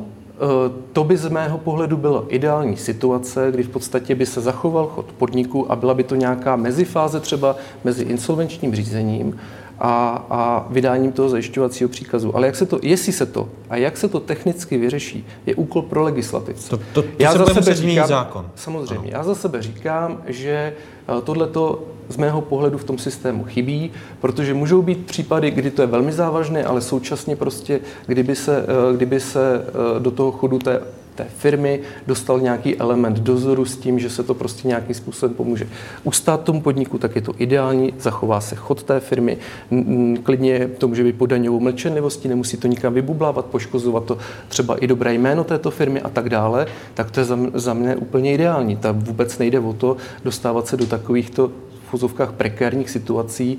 Uh, no protože, záleží, jestli se protože částečně tam máte, tam do toho máte, nedostala finanční zpráva tím, jak ty finanční... No, částečně ty... tam máte volbu, buď to tam provedete mobiliární exekuci a zachráníte majetkové hodnoty a nebudete jednou čelit před NKU dotazům, jak to, že jste nechali uh, vytunelovat firmu a zůstal vám tam miliardový nedoplatek, to tady v minulosti bylo, a nebo to necháte být a právě se do této situace takto dostanete. Teď jste slyšela, Takže že... tohle to je něco mezi, co by mohlo řešit situaci. Že šéf finančních úředníků tady nám popsal systém zajišťovacího dozoru, který by nahradil zajišťovací příkaz. No hlavně nám popsal systém eh, těch podvodů, se kterými já skutečně jako nemůžu souhlasit, protože i jak jste posílali vlastně seznam těch rozsudků, o kterých bychom se měli nějakým způsobem bavit, tak eh, vy tady říkáte něco o tunelování a skutečně kolem toho se vytváří jako obrovská aura, že nám tady někdo tuneluje ty zdroje, ale ty vyhrané kauzy, to byly standardní podnikatelské subjekty, v řadě případů dlouhodobě fungující v České republice, v řadě případů i z těch mediálních vyjádření je zřejmé, že ty subjekty se chtěly domluvit na nějakém splátkování, aby ten zásah nebyl tak razantní, aby jste jim neobstavili všechny účty, neprovedli tu exekuci, neprodali jim ty nevratné kroky. Navíc v těch rychlých aukcích se to pochopitelně prodá za zlomek ceny. A v několika těch rozhodnutích nejvyšší správní soud píše, abyste si uvědomili, že ten subjekt v okamžiku, kdy v podstatě způsobíte jeho ekonomickou smrt, tak už té České republice nikdy žádné daně nepřinese. A pokud ten subjekt komunikuje, snaží se s tím finanční správou nějakým způsobem domluvit, tak není důvod k tak razantním a rychlým krokům. A tohle se takže nám opakuje dělat, v těch rozsudcích. Takže než dělat takže... zajišťovací dozor, No, střídmě využívat zajišťovací příkazy. No, já si myslím, že to v pořádku. Jako nějaký zajišťovací dozor zase strašně bude záležet na tom, jak se to nastaví v praxi, to se asi shodneme. Ale já jenom chci říct, že je potřeba nevytvářet kolem toho tu auru, že všichni ti, kteří jsou postiženi, ať už těmi zajišťovacími příkazy nebo nějakým poměrně razantním daňovým řízením v tom, že se zapojili, mohli vědět, že se zapojí do daňového podvodu, jsou skutečně podvodníci a ono, ono se kolem toho eh, pořád tohle to tvoří. To jsou podnikatelé, kteří a eh, tady podnikají, platí ty daně. No ta bene podnikatel je taková zvláštní osoba, která se chce postarat sama o sebe a potom státu chce jenom, aby vytvořil nějaké rozumné podmínky což v dnešní době je potřeba celkem kvitovat. Takže já si myslím, že je potřeba na ty lidi brát ohled i v rámci aplikace těch zajišťovacích příkazů a ono to bude muset stát vedle sebe, protože je spousta firm a i to říká ten nejvyšší správní soud, že jsou firmy, kde to naprosto legitimní, razantní zásah a v principu eliminace ze systému, protože je zjevné, že je to schránka, která je podvodná. Eh, poslední otázka ještě, pane ředitel, na vás a týká se jednoho nástroje proti daňovým únikům, té sdílené ekonomiky, Airbnb eh, a data, které jste získali jako eh, generální finanční ředitelství. Eh, dozvěděli jsme se na konci července, že jste získali údaje o lidech, kteří v Česku právě prostřednictvím Airbnb pronajímají své nemovitosti a zahájili jste kontrolu zaměřenou na plnění jejich daňových povinností. Připomeňte mi, o, jak velké číslo jde daňových subjektů. Um já v tuhle tu chvíli nemám to číslo v hlavě. Nejsem, ne, nedokážu vám ho říct, jestli vy ho máte. Já, tyhle ty data máme. Ta analýza byla připravena na konkrétní situace, kdy se z té analýzy detekuje, že ta povinnost nebyla splněna, ale přesné číslo v kolika daňových případech nebo v kolika případech to bylo, nebo o jakou teoretickou částku se jedná a vám z hlavy říct si neumím. Kdy vy počítáte s tím, že doměříte? Máte nějaký časový plán? Protože pokud se eh, podívám do otevřených zdrojů, jako jsou hospodářské noviny, tak jste získali ty údaje eh, o těch, eh, kteří pronajímají a neodvádějí daně vlastní analytickou činností. Vy nechcete zveřejnit, tak jste se k těm datům dostali. No, to, platí. Nechceme. Ano, to platí. Neřeknete ne, nám, jak jste se dostali k těm, kteří pronajímají v rámci eh, Airbnb. Jsem viděl, že spekulace hodně běží, tak proč je nenechat dál fungovat? To se vám líbí spekulace? No ne, tak spekulace se mi nelíbí, já k ním nemám, to je naprosto neutrální jakoby přístup k ním, ale nemíním, jak si toto rozřešení k tomu dávat z, taktickou, kdy budou do, z taktických kdy, důvodů. Kdy, kdy budou z hlediska důvodu my obecně máme tři roky od zahájení daňové kontroly na to, na to tu kontrolu, respektive pravomocně to celé ukončit. Domnívám se, že tyto typy řízení jsou poměrně jednodušší. Otázka je zase té četnosti, jak rychle se v podstatě to bude procházet ten, ten seznam těchto případů, kdy třeba se to nějakým způsobem vysvětlí, nelze to vyloučit, nebo kdy, kdy tam povedeme třeba nějaké, nějaké dokazování. Ale to dokazování si myslím, že v zásadě by nemuselo být až tak náročné. To znamená, já si myslím, že tak třeba rok, rok a půl běžně by to mělo být eh, tyhle ty věci dokončeny. Pokud budete chtít nějaká konkrétní čísla té úspěšnosti těch výsledků, tak tam jenom, eh, tam to určitě kolegové vidují, ale tam je možné, že ještě tam budou třeba paralelně kontrolovány i další povinnosti, které třeba by mohly ty daňové kontroly nějakým způsobem víc natahovat. Ale pokud by se jednalo čistě o tuto formu toho pronájmu, tak si nemyslím, že to je něco až tak složitého. A v řadě případů si myslím, že by to mohlo vést i jenom k podávání výzev na podání dodatečných přiznání. Takže půjdete tou citlivější cestou. Ano. Tím končíme. Martin Janeček, generální ředitel generálního finančního ředitelství a Simona Hornochová, někdejší náměstkyně ministra financí, dnes eh, daňová poradkyně. Děkuji, že jste byli oba dva hosty otázek. Děkuji. Díky za pozvání. Děkuji vám, divákům, že jste se dívali. Připomínám, že nás najdete na internetových stránkách České televize. Tady ta známá adresa. Jsme i na sociálních sítích. Hezký zbytek neděle, pokud možno ve společnosti z Pravodejské 24.